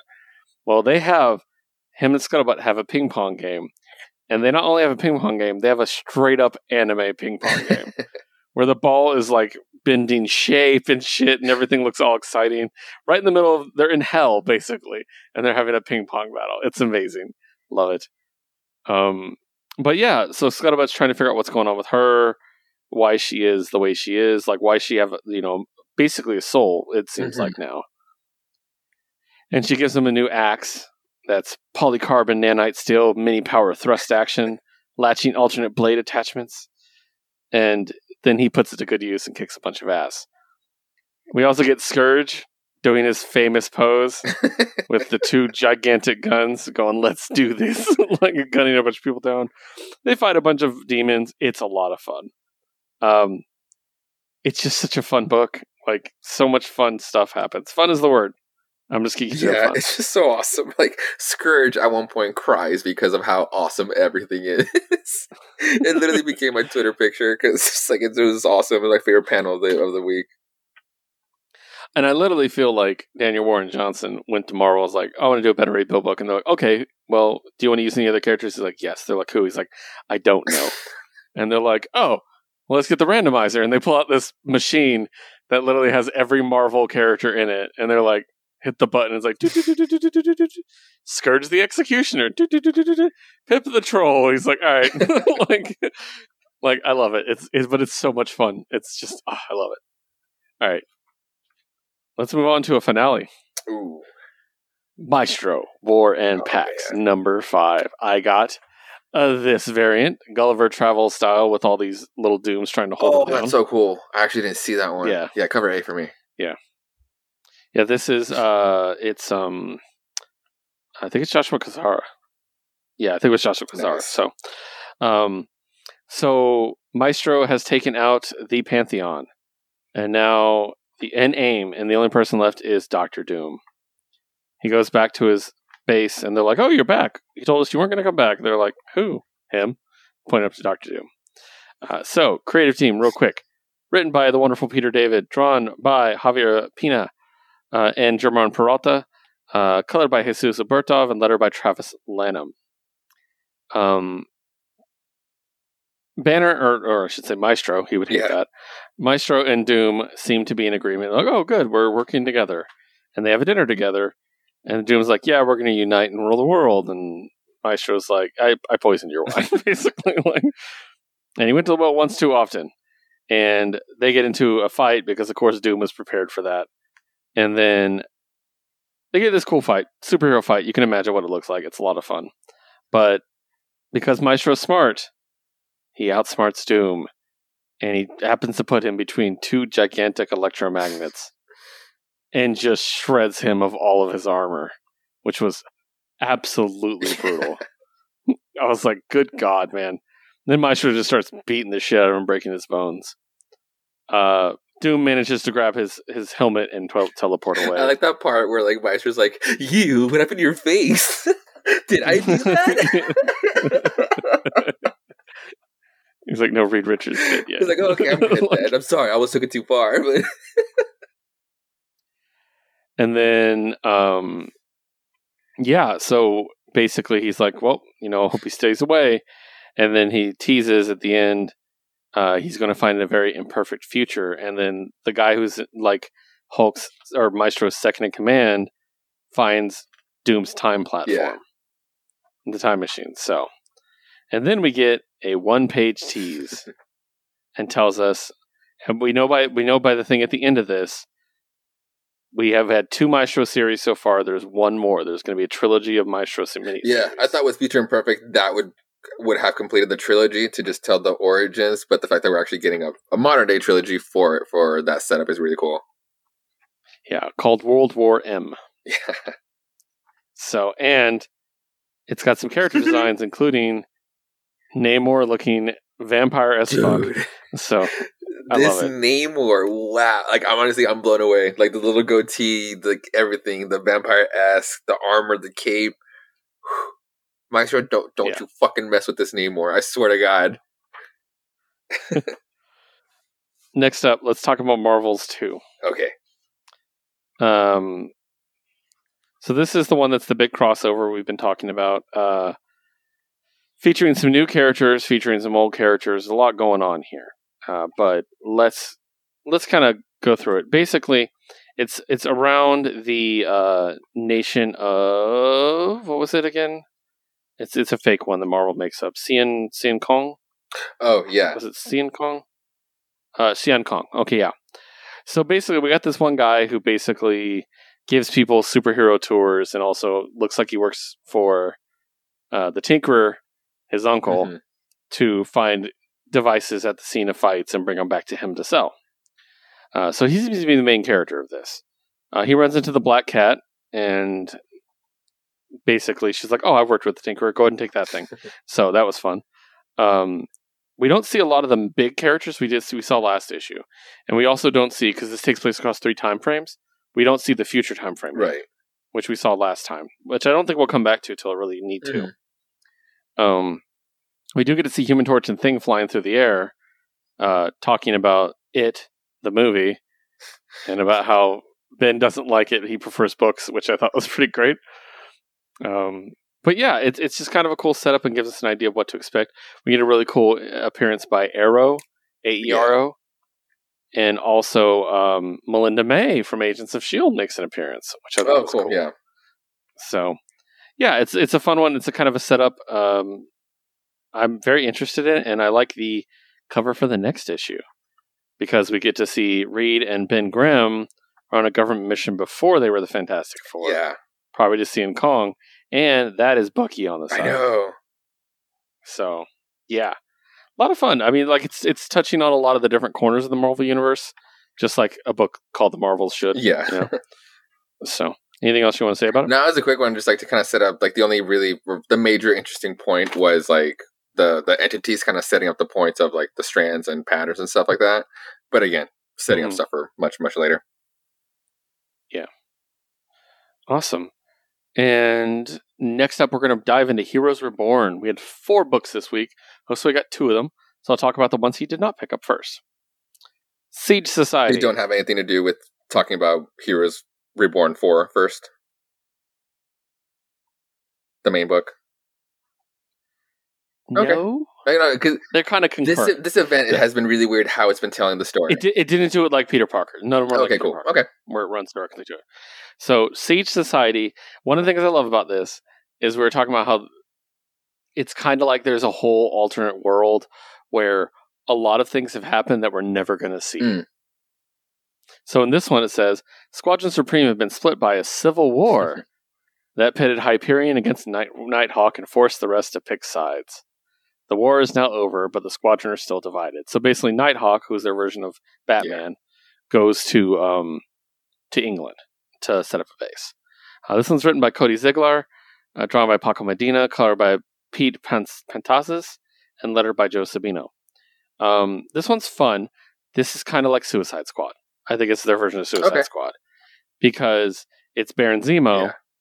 and he's leading a team with Black Widow, uh, Scarlet Speedster, Mhm. Sabretooth, Hawkeye, which is Clinton Barton, by the way, um, Scott Lang, Red, I think he's called Red Ant in this, and a version of U.S. Agent where he's uh, Russian instead, but it's still John Walker, but his name is like Walkovich or something like that. So basically, their whole thing is they're breaking into Nighthawk's um, base, and they actually do really good against them. They kill a bunch of Squadron Supreme le- people, but it's like the B team. So this this book answered my question of is Tom Thumb going to appear in this series? Because Squadron Supreme they had a character named Tom Thumb. He's just a short guy who's really good at inventing things, and that's pretty much it. So he does appear. I believe he survives, but he took a pretty bad hit.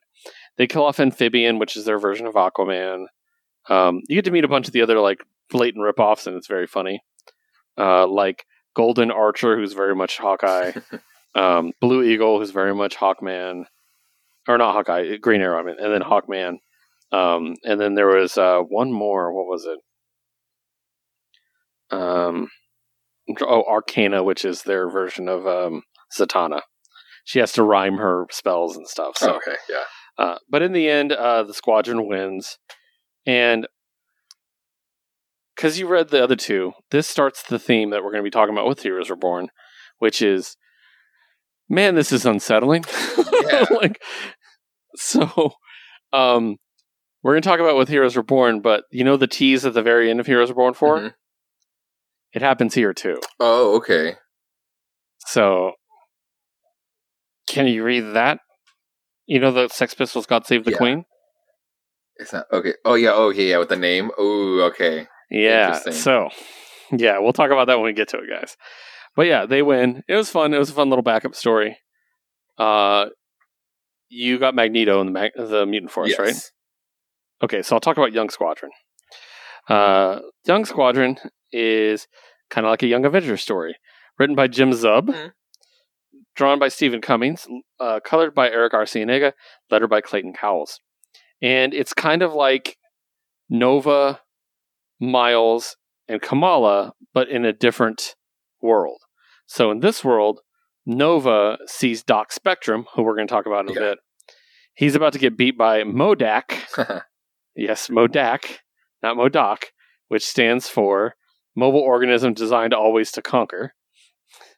And they're fighting, and he's actually about to beat Doc Spectrum when the kid grabs the gem and he becomes a little kid version of Oh, okay, Doc yeah. Spectrum.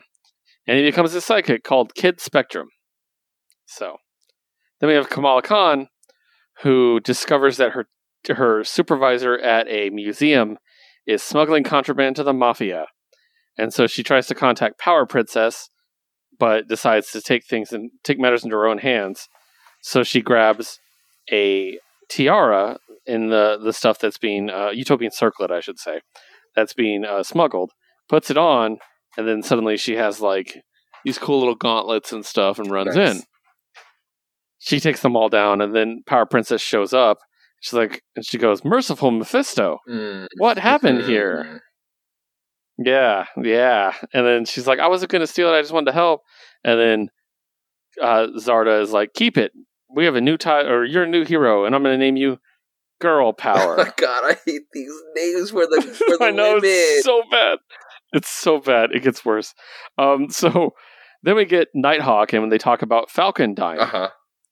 You know, which that we talked about, that was a sidekick, and we have Miles being like, "Man, I really wanted, to, uh, I wanted to be Falcon so bad." So he decides to invent a bunch of stuff, and he becomes Falcon, and he's like a little kid version of Falcon, and he saves Nighthawk, and Nighthawk's like, "What are you doing?" And he's just like, he says, "What in Mephisto's name do you think you're oh, doing?" Ooh, here's where they start dropping it. Really. Uh, yeah, and he's just like, "I'm helping you," and he's like, "No, you can't." You're kid. And he's like, I get it, boss. I'm willing to make that sacrifice if that's what it takes. He's like, absolutely not, basically. Um, so he goes by Falcon. Uh, so yeah. Um, but basically, the three of them meet up and they become a team and they fight the uh, the wrecking crew and they're they're doing their thing and it, it's just very much like this is what happens. And then some smoke grenades go off nearby after they take out the wrecking crew and knock them all out. And who shows up?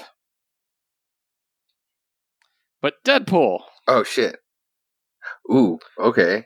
See the mallet in his hand? Yeah. Oh my god. Yeah. and he's all like snappy and he takes Kid Spectrum. No, he takes Falcon. Sorry, he takes Kid Falcon, whatever, with him and kidnaps him. And you find out that um, that Falcon was killed by the Goblin, which is the Joker, Mhm. basically. And Deadpool is like, and he was my bestest pal in the whole world. I'm like, yeah. So he's Harley Quinn basically. They could have like retained Um, Deadpool as Deadpool since, and then just him knowing that he was the copy of Deathstroke. I was thinking that too, actually. So, but there, there's like little little hints that he knows something more is going on too. So yeah, but basically they they stop him, and then a Nighthawk shows up to take Deadpool into custody, and he's like, I don't know how he keeps getting out of Ravencroft Asylum. Hmm. And I was like, it's a bit on the nose. Yeah. so, um, but basically, the, he's like, hey, where's that Falcon kid? And the other two are like, I don't know. And they're like, yeah, he doesn't look like he wants to help. And Deadpool basically tells them, hey, they're not here to help you. They're not good guys. Mm. Like, it's like, they're bad guys. And so the young squadron decides not to be the young squadron. They're not going to call themselves that anymore. Oh, okay. Oh, okay. And so they're going to be, they said, um, let's be the heroes they should always have been. And it's like, not just heroes, champions. Oh, okay. I thought And Nova goes, you know, that name's not bad. So, uh, they're gonna like spin into some sort of like for Titans instead. oh, no, yeah. so, all right. That takes us to Magneto and the Mutant Force. Uh, so this is basically the mutant story in this world. Uh, I'm sure we're only going to get the one, really. Uh, written by Steve Orlando, drawn by Bernard Chang, colored by David Curiel, and lettered by Clayton Cowles. Um, basically, in this world, uh, mutants have an island. It's not Krakoa. We don't have the same thing going on. Um, but we find out that, that uh, the squadron basically want to take out the mutants. And they took out uh, Xavier, but Xavier has taken refuge in Magneto's brain, basically. And they're trying to get Xavier out. And it felt very much like the scene from Days of Future Past, the movie, Uh huh. uh, in the future, where everybody's just trying to hold it off while Wolverine's in the past Yeah. and they keep dying and stuff. Yeah. And uh, it's really cool. And one of the things I really like, Frenzy features very heavily, and I love Frenzy. I, actually, I actually dig her John Romita Jr. like design vibe. Oh, like the big, really buff Yeah. look? Like, yeah. And I really like the fact they showed this school, right? Mhm. And they're like, oh, that's where he taught his original five students. And four of them look very familiar. Uh-huh. But Cyclops does not look like Cyclops. I think that's Erg, Oh, I, who was a who was a Morlock. He also has eye rays, oh, no, oh, and he has that hair. oh, yeah. I, I thought I thought it was gonna be um, in this case, his son. Um, what is it? Who we just saw in Way, uh, Way of X. Legion. Yeah, It might be Legion. I thought it'd be. Legion of X is like his his actual son, and it's like a little leader and a little leader position. Mm, And yeah, it, it's mostly because of the hair. yeah, I was thinking Erg just because I'm again I'm an X Factor fan. and He played a pretty Mhm. big role in X Factor one point. The so- position of his hands does Oh. Eric have like projectiles or something that can like position himself that way? No, no, I didn't think okay. about that. but um, yeah, he's just a Morlock. He also is missing an eye, but I mean, this is a different world, so that might not even be the Mhm. case, you know. So, so they're trying to awaken Xavier the whole time, and um, finally, it's like Power Princess and Hyperion. They're they're basically killing mutants left and right, trying to get through, and then all of a sudden, they start fading from existence and they're like, "Our cells are changing. Uh, we're just blinking out of existence. Stop them! It has to be one of them." And they're gone. Oh, and the other thing, uh, Sabra is all over this, and I love Sabra. Uh-huh. Such an underused character. Um, so we're like, "What's going on? What's happening?" And we discover that the professor did not come back. And this is such a great for a story I did not like. Really, this is a great way to use it in this world because the part that escaped Professor Xavier wasn't Professor Xavier, it was Cassandra Nova, which is his like twin sister who shared basically a body with him in the womb. So in this world, she was still in his body and managed to escape when he didn't. So that was a cool thing. I kind of wish these weren't one shots. We've said it a Just couple a times A little now. bit. so I could be like, "Oh, now what?" And, you know, and they're like, "No, we're not going to tell you." So, um, but yeah, it's fun. What do you think? This one was really cool, especially. I mean, um, I always forget It's grim. very, and I always forget, especially because when you see Xavier being actually chopped in half, and not in a vertical or horizontal way, literally down diagonal with his arm in the way too. It was, it was pretty pretty brutal. Um, also Yeah. did like these little editor notes um to make more jabs towards DC. Emma's feud with Power Princess began way back in Catastrophe Encounter Earth. yes. Crisis, Excellent. right? Um, Yeah. Totally. but um, I, I was forgetting about Cassandra. I, I thought the whole like being inside Magneto's brain was, and then again because we just saw it, onslaught. I thought it was gonna be onslaught. Yeah. I was thinking onslaught too. Yeah. so, but it's a cool twist. I oh like no, it. it was it was fun. Again, like maybe in this case, like unlike Future State, these as two pa- parters would have been great. Yeah. And that takes us to Heroes Reborn number four. uh, written by Jason Aaron, drawn by James Stokoe, Ed McGuinness, and Mark Morales, and colored by Matt Wilson with Cory Petit doing the lettering.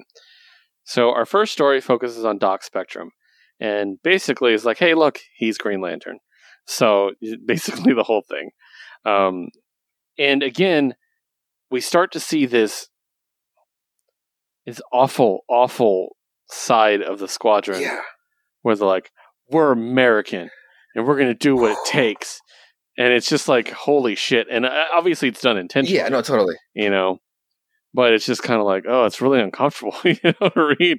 So, um, I love his, his inner dialogue, by the way. I don't know if you noticed this, but, um, the inner dialogue for Doc Spectrum has a rainbow print in the background of Oh, each fuck yeah. box. yeah, that was kind of cool. So, um, so basically, every alien race is like, uh, we need to stop Earth. Can you stop Doc Spectrum? And who do they hire? But the fiercest bounty hunter on in the in the universe, Rocket Raccoon, who also has a gun that is Groot, so, and fires other Groots, so, which is just ridiculous. Basically, they fight. Doc Spectrum uh, is able to defeat and kill Groot, no less. And Rocket loses his mind, and you find out that he has the Star Oh, Brand. God.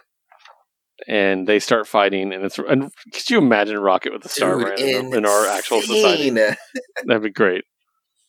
Uh, but basically, he's like, you know, what do you do? You know, what does the guy whose best friend was a machine gun do with the most powerful weapon in cosmic existence? He makes a gun that shoots stars. so awesome. it's so ridiculous. He shoots the star at him.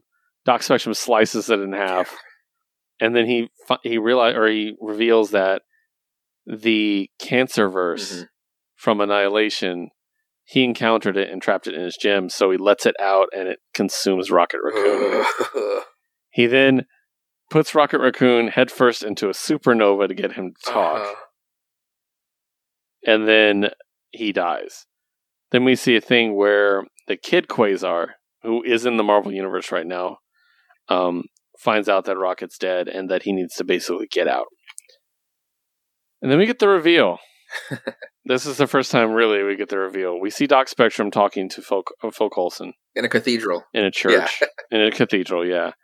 And he's just, you know, they make reference to it as like, this is the house of the Lord. We can speak freely here. And they're just talking about it. And they're like, sound like uh, someone said that reality's been tampered with. And he's like, I don't know. It sounds like nonsense. And then you look at the collection plate and there's a $10 bill that says, In Mephisto we trust. and then we see the altar and it's a big statue of Mephisto. God, I love that page so much. I knew you would.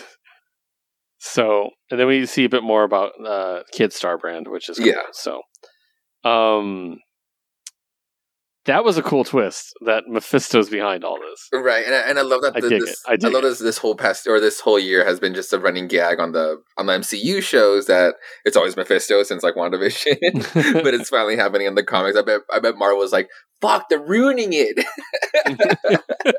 They're ruining the surprise. It's not going to be cool now.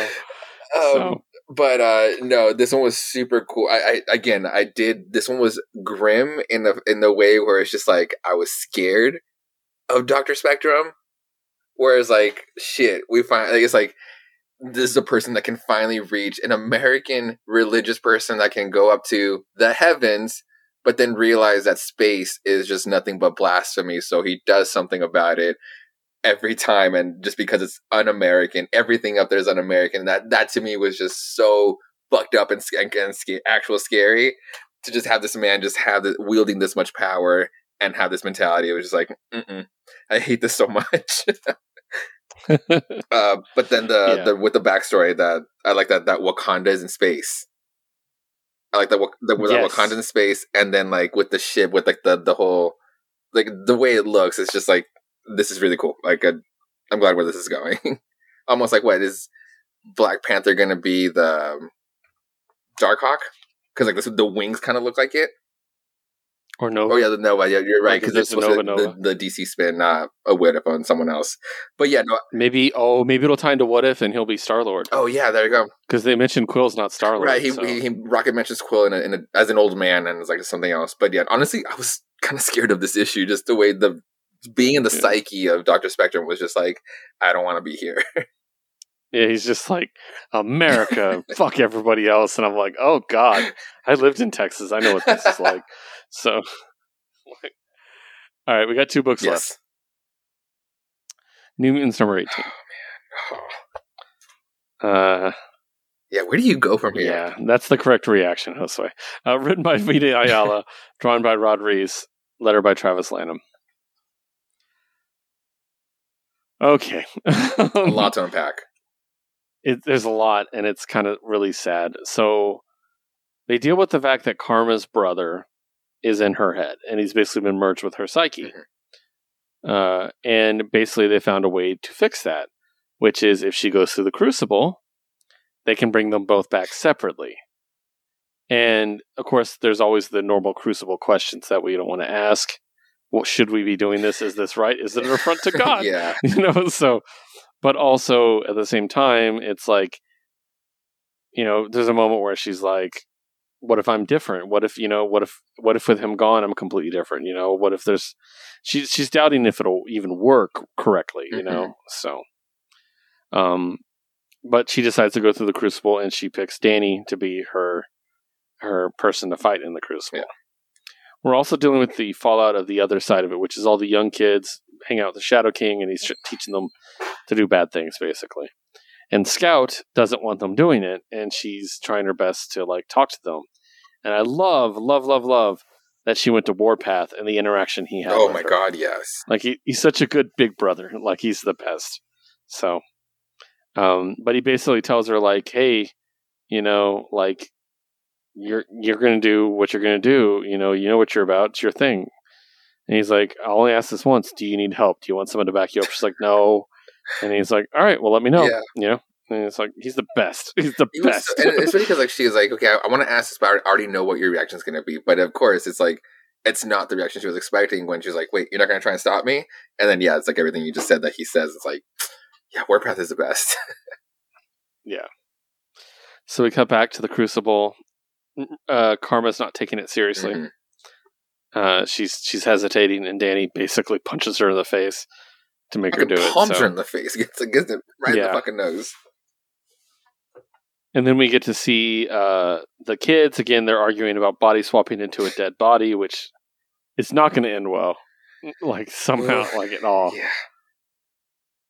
And then again, Scout tries to stop them, and Wolfsbane of all people shows up and basically takes her to the Shadow King to discuss this and be like, you know, like I'll leave you to it. You know, share your fears. Mhm. And yeah. And then back in the Crucible, they do the awesome samurai Yes. moment where they both charge each other with a blade.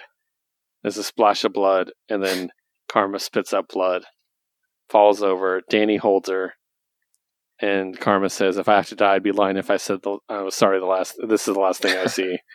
it's like, it's like I'm so tired, Danny. You can rest now. And then they bring her back, and they're chanting her name, and that's where we leave off. So I'm assuming it was successful with her brother. We didn't see him. No, we didn't see him, So we'll I'm see. pretty sure she was going to be up on the queue first, knowing who he was.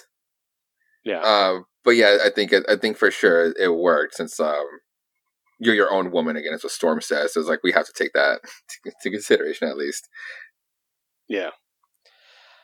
That leads us to our last book. No, just a quick pointing out, like during the Crucible, Oh, please, Danny using two like broken arrows as daggers. Gosh, it's so fucking hard. I fucking love her so much. Yeah, definitely. All right, so last book, X Men number twenty. Oh man, uh, written by Jonathan oh, Hickman. god, we are so bastard. fucked. Drawn by Francesco Mobili, colored by Sunny Gho and lettered by Clayton Cowles. So this is a Mystique issue. And basically, Orchis, the whole people that started this fucking mm-hmm. shit with the Sentinel factory around the sun. And it's Mystique's job to take care of them. And Charles and Magneto are like, yeah, if you take care of them, we'll bring Destiny back. And she's like, you promise? And they're like, yeah, as long as you succeed, Yeah. then we'll do it. And it's like, all right. And so she goes there, she goes to Forge, he makes her a miniature black hole producer. She goes up, she basically gets on the the the station. She's sitting there in disguise, and she sees the birth of Nimrod. Yeah. And it's actually a dude, the dude we saw die in um, House of X.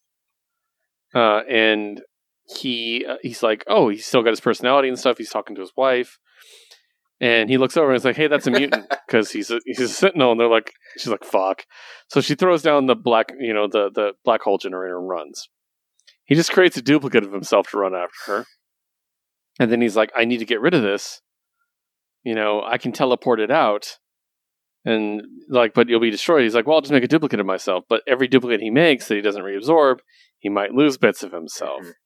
And so he does it, and what does he lose? He loses himself in the very first thing.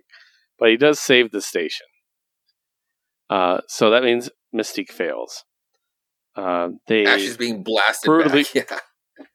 Yeah. yeah, they brutally murder her basically and throw her back through the portal to Krakoa. And Charles and, and Magneto find her. Uh, they bring her back, and they're like, "What happened?" It's they're like, "You backed up my mind. You know what happened?" It's like we wanted to hear you say it. I failed. It's online. Nimrod's online. And they're like, "All this changes things." And they're like, "Yeah, it's no putting it off." You know, she's like, "Wait, wait, what about Irene?" And there's that moment where they both sit there, and then Charles goes, "What about her?" Charles. Fuck. what in the fuck is happening? like, and then, then there's what we find out is a prophecy from Destiny to Mystique before she Yeah. died. There will be an island, not the first, but the last. This place will be seem to be a hope for our kind. When those days come, remember these words: "Bring me back." If you cannot, if they will not, then burn that place to the ground. And then, oh, and well, and then we see that um, Moira is reading the diaries of Destiny, Oh, okay. which played a major part in Extreme X Men, by the way. Oh, okay. So, And also, I'm pretty like and then we turn, there to report that. Yeah, Nimrod, right? Yeah. And then we turn the page. Dude. Oh my god, dude! This fall, Inferno. And you can still like when you see like the, the little graphs, like the, the little tiny ones, it just it just autumn, winter, spring, summer. But then down here, the books of destiny. Yep. Uh, so at this Oh. point, I can at this point I can only believe it. Yeah, okay, that scene right there, Charles and and and Eric just being complete monsters, or just being just Just cold, dead looking cold-hearted her. assholes. At this point, yeah, I have no else, no other reason to believe that it's Mystique that's fucking up the whole trial thing that we're leading up to the trial. It's Mystique. Mystique has been doing this like uh, I, I thought that before this issue, to be Ooh. honest. So I was kind of leaning towards that. As I'm like, well, it's probably Mystique. yeah, she's gonna like bring the whole Like- fucking thing down. yeah. Oh god, it was a good time, I Yeah. guess, at Krakoa. yeah. Or also, what like what what bring me back? If not, burn it all to the ground. Or just like, what is that you know that we need you for? For for the island to succeed or to survive, like. But then again, what? And and and then the the diaries of destiny also change. Mm. Like if you ch- if you change something, then the feature could be wrong. Like again, that's something that's dealt with pretty heavily in Extreme X Men, which is one of my favorite run, uh, uh, runs of X Men. Yeah, but then it, it It's leads- all about gathering the the diaries, basically. and So- then well, and then what I want to get to like, and then leading to the side is like, what does Moira know that we just the reason why we shouldn't have precogs? And it's like, can we just know both the reason why to both, so we can just decide for ourselves what we should do? yeah. Oh, oh man, yeah, I don't know. It's, again, a great week of comics, but fuck, I don't know. Yeah. So that's a lot, guys. We're gonna let you go because it's getting late. But before we go, Josue, I can't believe I didn't think about talking about this there in the news. We got some big announcements just two days ago. We finally have the rest of the Sandman. Oh cast. yes. And I just want to say to all of you out there who have an issue with this cast for the reasons you think you or you know you do, fuck off. No one cares about your opinion. I don't care if death is black because it's the concept of death. Yeah. It, it doesn't have a race. I know you had a crush on a cute goth girl, and I'm sorry that you don't get to have that live action. I don't really Okay, care. but this is al- this is also And- for the reads, right? Or this or this for live action, Huh? right? it's the oh, live okay, action. fucking cool. Yeah, okay. And Kirby Howell Baptiste is playing Death. Do you know her by It's the chance? one from Infinity Train, right? Yeah, yes, dude. it is. It's our girl from Infinity Train. She also played. Um, she was in The Good Place. Um, too. so she also brought it up that she's she also plays a small role in Barry, uh, and she has Yeah. a fantastic scene of like what the reason why they all get into acting, and she has this premonition, and the punchline is about seeing a horse, and she she's just she's fucking fantastic. She's gonna nail this. hmm And I also want to give a shout out to the guy who replied to this uh, because they included everybody's pronouns on the announcement. And they pointed out uh, the person that uh, is they, them. They pointed out, I don't need to know his pronouns. And I said, You clearly do because you just said Yeah. Oh God, like, you dumb fuck. so, The fact that, no, the fact yeah. that the, the, that desire is non-binary, going by they them, it, It it should be. should be. if you've read the when I book, read the book, when I read the book, I just like, oh my god, this person has like, Sochi have used to work with somebody na- like named Ness and had the biggest crush on them. And the, when I first time I read Sandman, I was like, oh shit, this is fucking Ness. And it's like, yeah, it should have. And then you see pictures of who they're playing, like like their actor pictures, and it's like, oh my god, this is fucking Desire. Like uh, top to bottom, this is gonna be fucking awesome. Yeah. But yeah, um, so we just want to go ahead and say we are fully supporting of the Fuck cast. yeah. And uh, as always, you guys know us by now. Um, diversity is a good thing, and stop fucking fighting it. So cool. Uh, thank you so much for joining us on We Have Issues. Uh, you can always check us out at Geek Elite Media on Twitter as well as geekelitemedia.com. For us uh, specifically, you can check out the Twitter for this show at WHI Podcast. You can check me at WHI Podcast Keith, our producer Liz at WHI Podcast Liz, and Josue at Josue Reads Josue. You can also check out our sister show at Jukebox Vertigo. Uh, this week we're going to be talking about the best covers, the covers that are better than the original. And it was a great show. We've already recorded it. Can't wait for you guys to hear it. And as always, we thank you for taking nearly three hours of your day out to listen to two idiots talk about comics, and we really appreciate that. Uh, have a wonderful day. And don't forget to geek out.